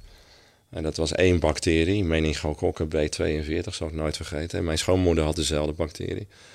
En die ging eraan dood binnen 24 uur. Wow. Oh. En die heeft onze dochter geïnfecteerd. En die kwam ook ineens op de intensive care terecht, 3 dagen later. En dat was bijna gebeurd. Waarschijnlijk waren we iets eerder dan normaal. Omdat de huisarts zag een verband en die was gewaarschuwd. En eerst werd ze teruggestuurd met mij. Want mijn vrouw was nog bij haar moeder in Zwitserland. Want die was net overleden. Nooit afscheid kunnen nemen. En dezelfde bacterie. Die doodde bijna ons kind. En 2 nachten intensive care. En ze konden niks meer doen. Want ze doden wel die bacterie, maar dan komen de gifstoffen in je lichaam. Als die in de bloedbaan komen, en dat komen ze, hè, dan krijg je de tweede fase, bloedvergiftiging. En in de derde fase slaat het op je organen, ben je dood. Dan heb je sepsis. En het zat in de tweede fase en het ging naar de derde fase. Ik zei, ja, maar wat kan ik doen? Wat kunnen jullie doen? Niks, zei ze. Hopen en bidden. Ja, daar zit je dan. Met je grote mond en succes. Het is helemaal niks waard. Helemaal niks waard. En door een wonde is ze gered. En ook nog geen restschade, want ze moest wekenlang in het ziekenhuis blijven. Want normaal krijg je amputaties, omdat het bloed niet meer kan komen op de... Nou ja, en kijk, dat zijn echte wonderen. En dan denk je, ja, wat zit ik me nou hier druk te maken? Ja. Ik moet meer met de essentie bezig zijn. En hetzelfde gebeurde met mijn zoon. We gingen de millenniumwisseling vieren in 2000. Mijn vader zei, dat is een magisch moment. Alle computers slaan op hol. Dus je moet zorgen dat je dan nooit in een ziekenhuis terechtkomt. Want dat gaat helemaal mis. Het gaat namelijk in computercode. Ik was toen ook bezig. Van 1999 naar 2000. Dat zijn 4 wisselingen. En hij was programmeur. Hij zegt, dat kunnen die apparaten niet aan. Ik denk, dat is een magisch moment. Dus dat moment met vrienden ga ik dat vieren. Stichting opgericht. Millenniumwisseling 2000. 5 jaar van tevoren. Geld ingezameld. En we gingen ver weg naar Mexico. En op de dag van die millenniumwisseling komt mijn zoontje in een ziekenhuis terecht. Dodelijk virus, rotavirus. En wij zaten dus op dat magische moment in een klein privéziekenhuis. En ik zie die klok naar 12 uur tikken. En ik hoor mijn vader van... Je moet zorgen dat je nooit in een ziekenhuis terechtkomt. Want die apparatuur die slaat dan op hol. En onze vrienden, we waren met 25 mensen... die staan wanhopig op dat strand. En ik kijk naar die klok en ik denk... het zal toch niet waar zijn? En mijn vader zit in Nederland. En gelukkig daar... het was een modern ziekenhuis... liep die apparatuur door. Maar de koorts liep wel op. Van 40,5 naar 41, 41,5. Ik denk, wat is dit allemaal? Alsof iemand van boven zegt van... ja, je kan wel plannen wat je wil en zo. Maar dat is niet in jouw handen. Het is een soort lotsbeschikking. En als door een wonder na een paar dagen konden we hem eruit halen. Het was kantje boord. En toen we terugkwamen, 1 maand daarna begon het met mijn dochter... en mijn schoonmoeder, die bacterie. En 3 maanden daarna was mijn vader dood. Want iedereen kreeg antibiotica die met mijn dochter in contact is gekomen. Hij ook, en hij viel gelijk om. Nee. En hij bleek ongeneeslijk ziek te zijn, kanker. Dus in 4 maanden tijd, dan stort bijna alles in. En dan heb je nog geluk gehad dat je je kinderen er levend vanaf hebt kunnen brengen. En dat was mijn kantelmoment. Toen dacht ik, ik ga het anders doen. Ik ga eigenlijk activist worden. Hè? Want ik ben wel met die wetenschap bezig. Ik bereik 1000 mensen. Maar ik moet meer mensen bereiken. Nou, en toen 4 jaar later ging ik op mijn plaat met wielrennen, ging ik onderuit, kwam ik ook in een ziekenhuis terecht. Toen mocht ik 1 jaar lang eigenlijk niks doen. En toen ging ik nog meer nadenken. Ik dacht, ik ga nu al mijn talenten aanwenden voor een mooiere, betere wereld. Dus ik word gewoon activist. Ja. Scientivist noem ik het. Scientivist, dat is een mooie term. Ja. Activist, ja. Mooi man. En iedereen heeft van die kairos momenten nodig, waarin je dingen anders gaat zien. En helderder ziet. Je ziet ineens dingen. Dit is ruis en dit is de essentie. En ik gun iedereen die kairos momenten. Jullie ook. Want dat kan je leven een andere wending geven. Hoe noem je dat? Wat voor momenten? Kairos. K-A-I-R-O-S. Dat is een mooi begrip uit de Griekse oudheid.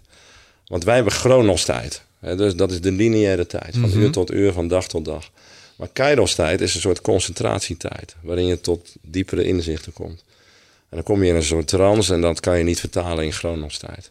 En dat kan alleen maar als je af en toe stilstaat en je losmaakt van het dagelijkse ruis. En toen noodgedwongen moest ik mij losmaken, want ik kon en mocht niks doen. En dan kan je diep in jezelf gaan kijken. Wie ben ik eigenlijk? Doe ik echt de dingen die ik wil? Of wil ik wat ik doe? Als je echt doet wat je wil, dan volg je je innerlijk kompas. Maar de meeste mensen doen dat niet. Die willen wat ze doen. Dus die doen dingen en die gaan erbij verzinnen dat ook is wat ze willen.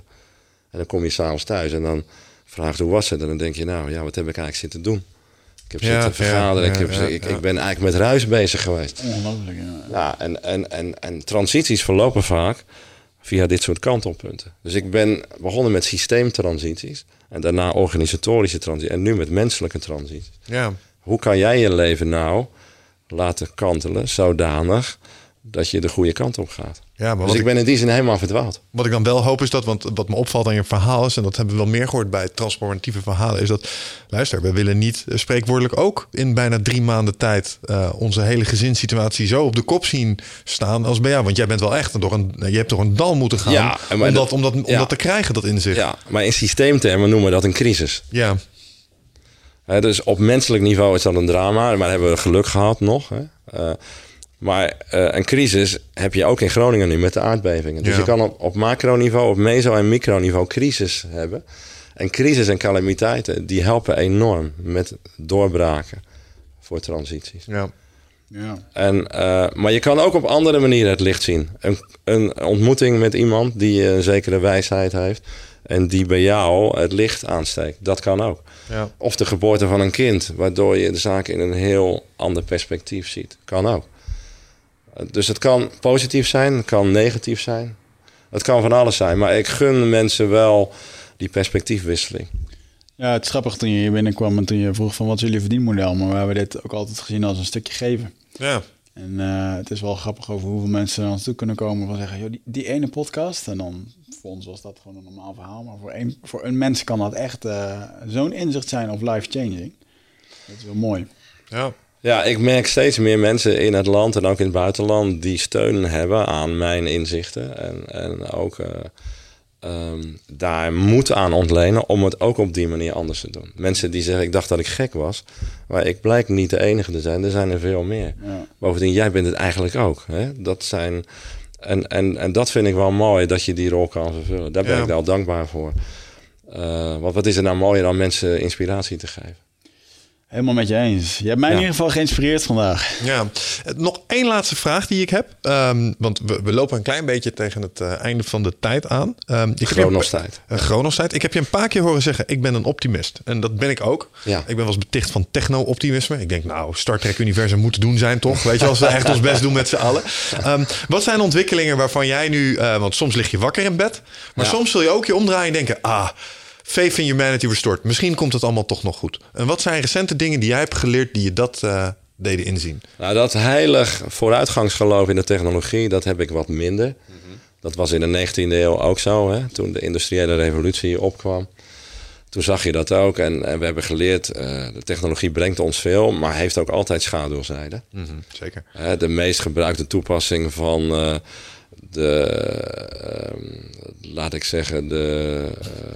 de bitcoin, hè? En ook blockchain, is nu al de onderwereld weer. Ja, natuurlijk. Heb je weer zo'n... ja, en geld witwassen. Ja. Zie je? Dus het heeft altijd schaduwzijde. En internet heeft ook geleid tot monopolisering, hè? Via 5 grote bedrijven, de Facebook, de Googles. Maar het heeft ons ook veel goeds gebracht. Dus ik sta daar een beetje ambigu in. Mm-hmm. Maar als ik kijk naar menselijke evolutie, naar gedrag... dan zie ik een paar hele hoopvolle tendensen. Die beschrijf ik ook in mijn laatste boek. Wereldwijd is er een soort beweging, de commons noemen wij dat... van mensen die op zoek zijn naar nieuwe waarden. Dus de commons geeft aan, die willen de transitie maken van bezit naar gebruik. Dingen delen, minder focussen op dingen bezitten... meer samen dingen doen vanuit samenredzaamheid... Die willen dingen duurzamer doen, wat zuiverder, wat puurder doen. Je vindt ze over de hele wereld. In Nederland zijn ook 100.000 mensen daarbij betrokken. En is dat een shout-out naar als zijnde de commoner, de gemiddelde man, zeg maar? Want je zei commons, de commoner is een term volgens mij. Ja, maar de commons heeft ook zeg maar zijn uitleg in de waarde die wij met z'n allen hebben... en ook anders gaan verdelen. Okay. Dus de gemeenschappelijke goederen van ons... die we ook op een zuiverde manier gaan delen en beheren. Oh, dat klinkt een beetje socialistisch. Ja, nou, het is links en rechts. Ik ben ook niet politiek gelieerd. Nee. Maar het is een beetje een antwoord op dat neoliberalisme. Die harde, koude, kille afrekenwaarde. Ja. Alles draait om rendement, geld, korte termijn, efficiëntie. Er is een groeiende groep van honderden miljoenen mensen... die zich daar wereldwijd tegen keren. En die willen vanuit samenredzaamheid, ook vanuit vertrouwen... mooie dingen realiseren. In Nederland zijn er bijna 1 miljoen mensen betrokken... bij burgerinitiatieven, bij... of het nou... Er is een explosie aan coöperaties die je ziet in Nederland. En dat krijgt bijna geen aandacht. Het populisme krijgt heel veel aandacht. Het populisme is geworteld in cynisme. Heeft geen oplossingen. Is ontstaan in de 19e eeuw. vergelijkbare grote transitie met deze. Maar is altijd negatief. Ja. Wil terug naar vroeger, vanuit een soort protectionisme. Maar de commons die je ook in Nederland ziet, al die coöperaties, er zijn dus in Nederland 500 lokale energiecoöperaties, initiatieven. Die willen gewoon in de buurt zuiver, schone energie opwekken of verhandelen, noem maar op. Er zijn 300 broodfondsen. Die willen gewoon elkaar vanuit vertrouwen verzekeren. Er zijn 400 zorgcoöperaties. Mensen die hun kwetsbare medeburger langer in de buurt willen houden. Het gaat om voeding, het gaat om geld, het gaat om zorg, het gaat om onderwijs. Ja. Er gebeuren prachtige dingen, ja. Maar er is in de media weinig aandacht voor. De mensen die schreeuwen en negatief zijn, krijgen 10 keer meer aandacht dan de mensen die positief zijn. Kort, daar laatste mooie term voor. Paintertainment. Ja. Mensen vinden pijn, vinden ze mooi. Ja, maar er zijn ook steeds meer sociale media die aandacht geven aan de mooie dingen. Ja. Als je ziet wat een prachtige dingen in het onderwijs gebeuren, met onderwijsvernieuwing, in de zorg. Maar altijd gaat het over misstanden en calamiteit. Ik zie ook vooral de mooie dingen. Dus dat is voor mij een belangrijke reden voor dat optimisme. Ja, mooi. Dat is een belangrijke. Mochten mensen die hier naar luisteren ook wel eens een dosis goed nieuws kunnen gebruiken. Ik heb nog een tip voor je. Reddit/r/uplifting news. Als ik me even rot wil voelen, dan ga ik daar even kijken. Want dan worden typisch dit soort berichten worden daar gewoon gepubliceerd. Dingen die gewoon goed gaan. En waar we gewoon best wel trots op mogen zijn. Zo af en toe ook als mensen. Dus mooi. Ik vond het echt een leuk gesprek. Ja, je hebt me verrast met je laatste wending in het verhaal. Ja, hier zaten onverwacht veel leiderschapslessen in deze podcast. Nou, dank jullie wel. Ik ben ook verrast door jullie, want ik kende de vorm niet. Mooi. Het ging wat mij betreft ongemerkt snel. Dus ik hoop voor de luisteraars ook. Dan mag je nog een keer terugkomen als over onderwerp. Ja, leuk. Doe ik graag. Oké. Dankjewel. Tot de volgende keer. Luisteraars, dankjewel. Tot de volgende keer, jongens. Ciao.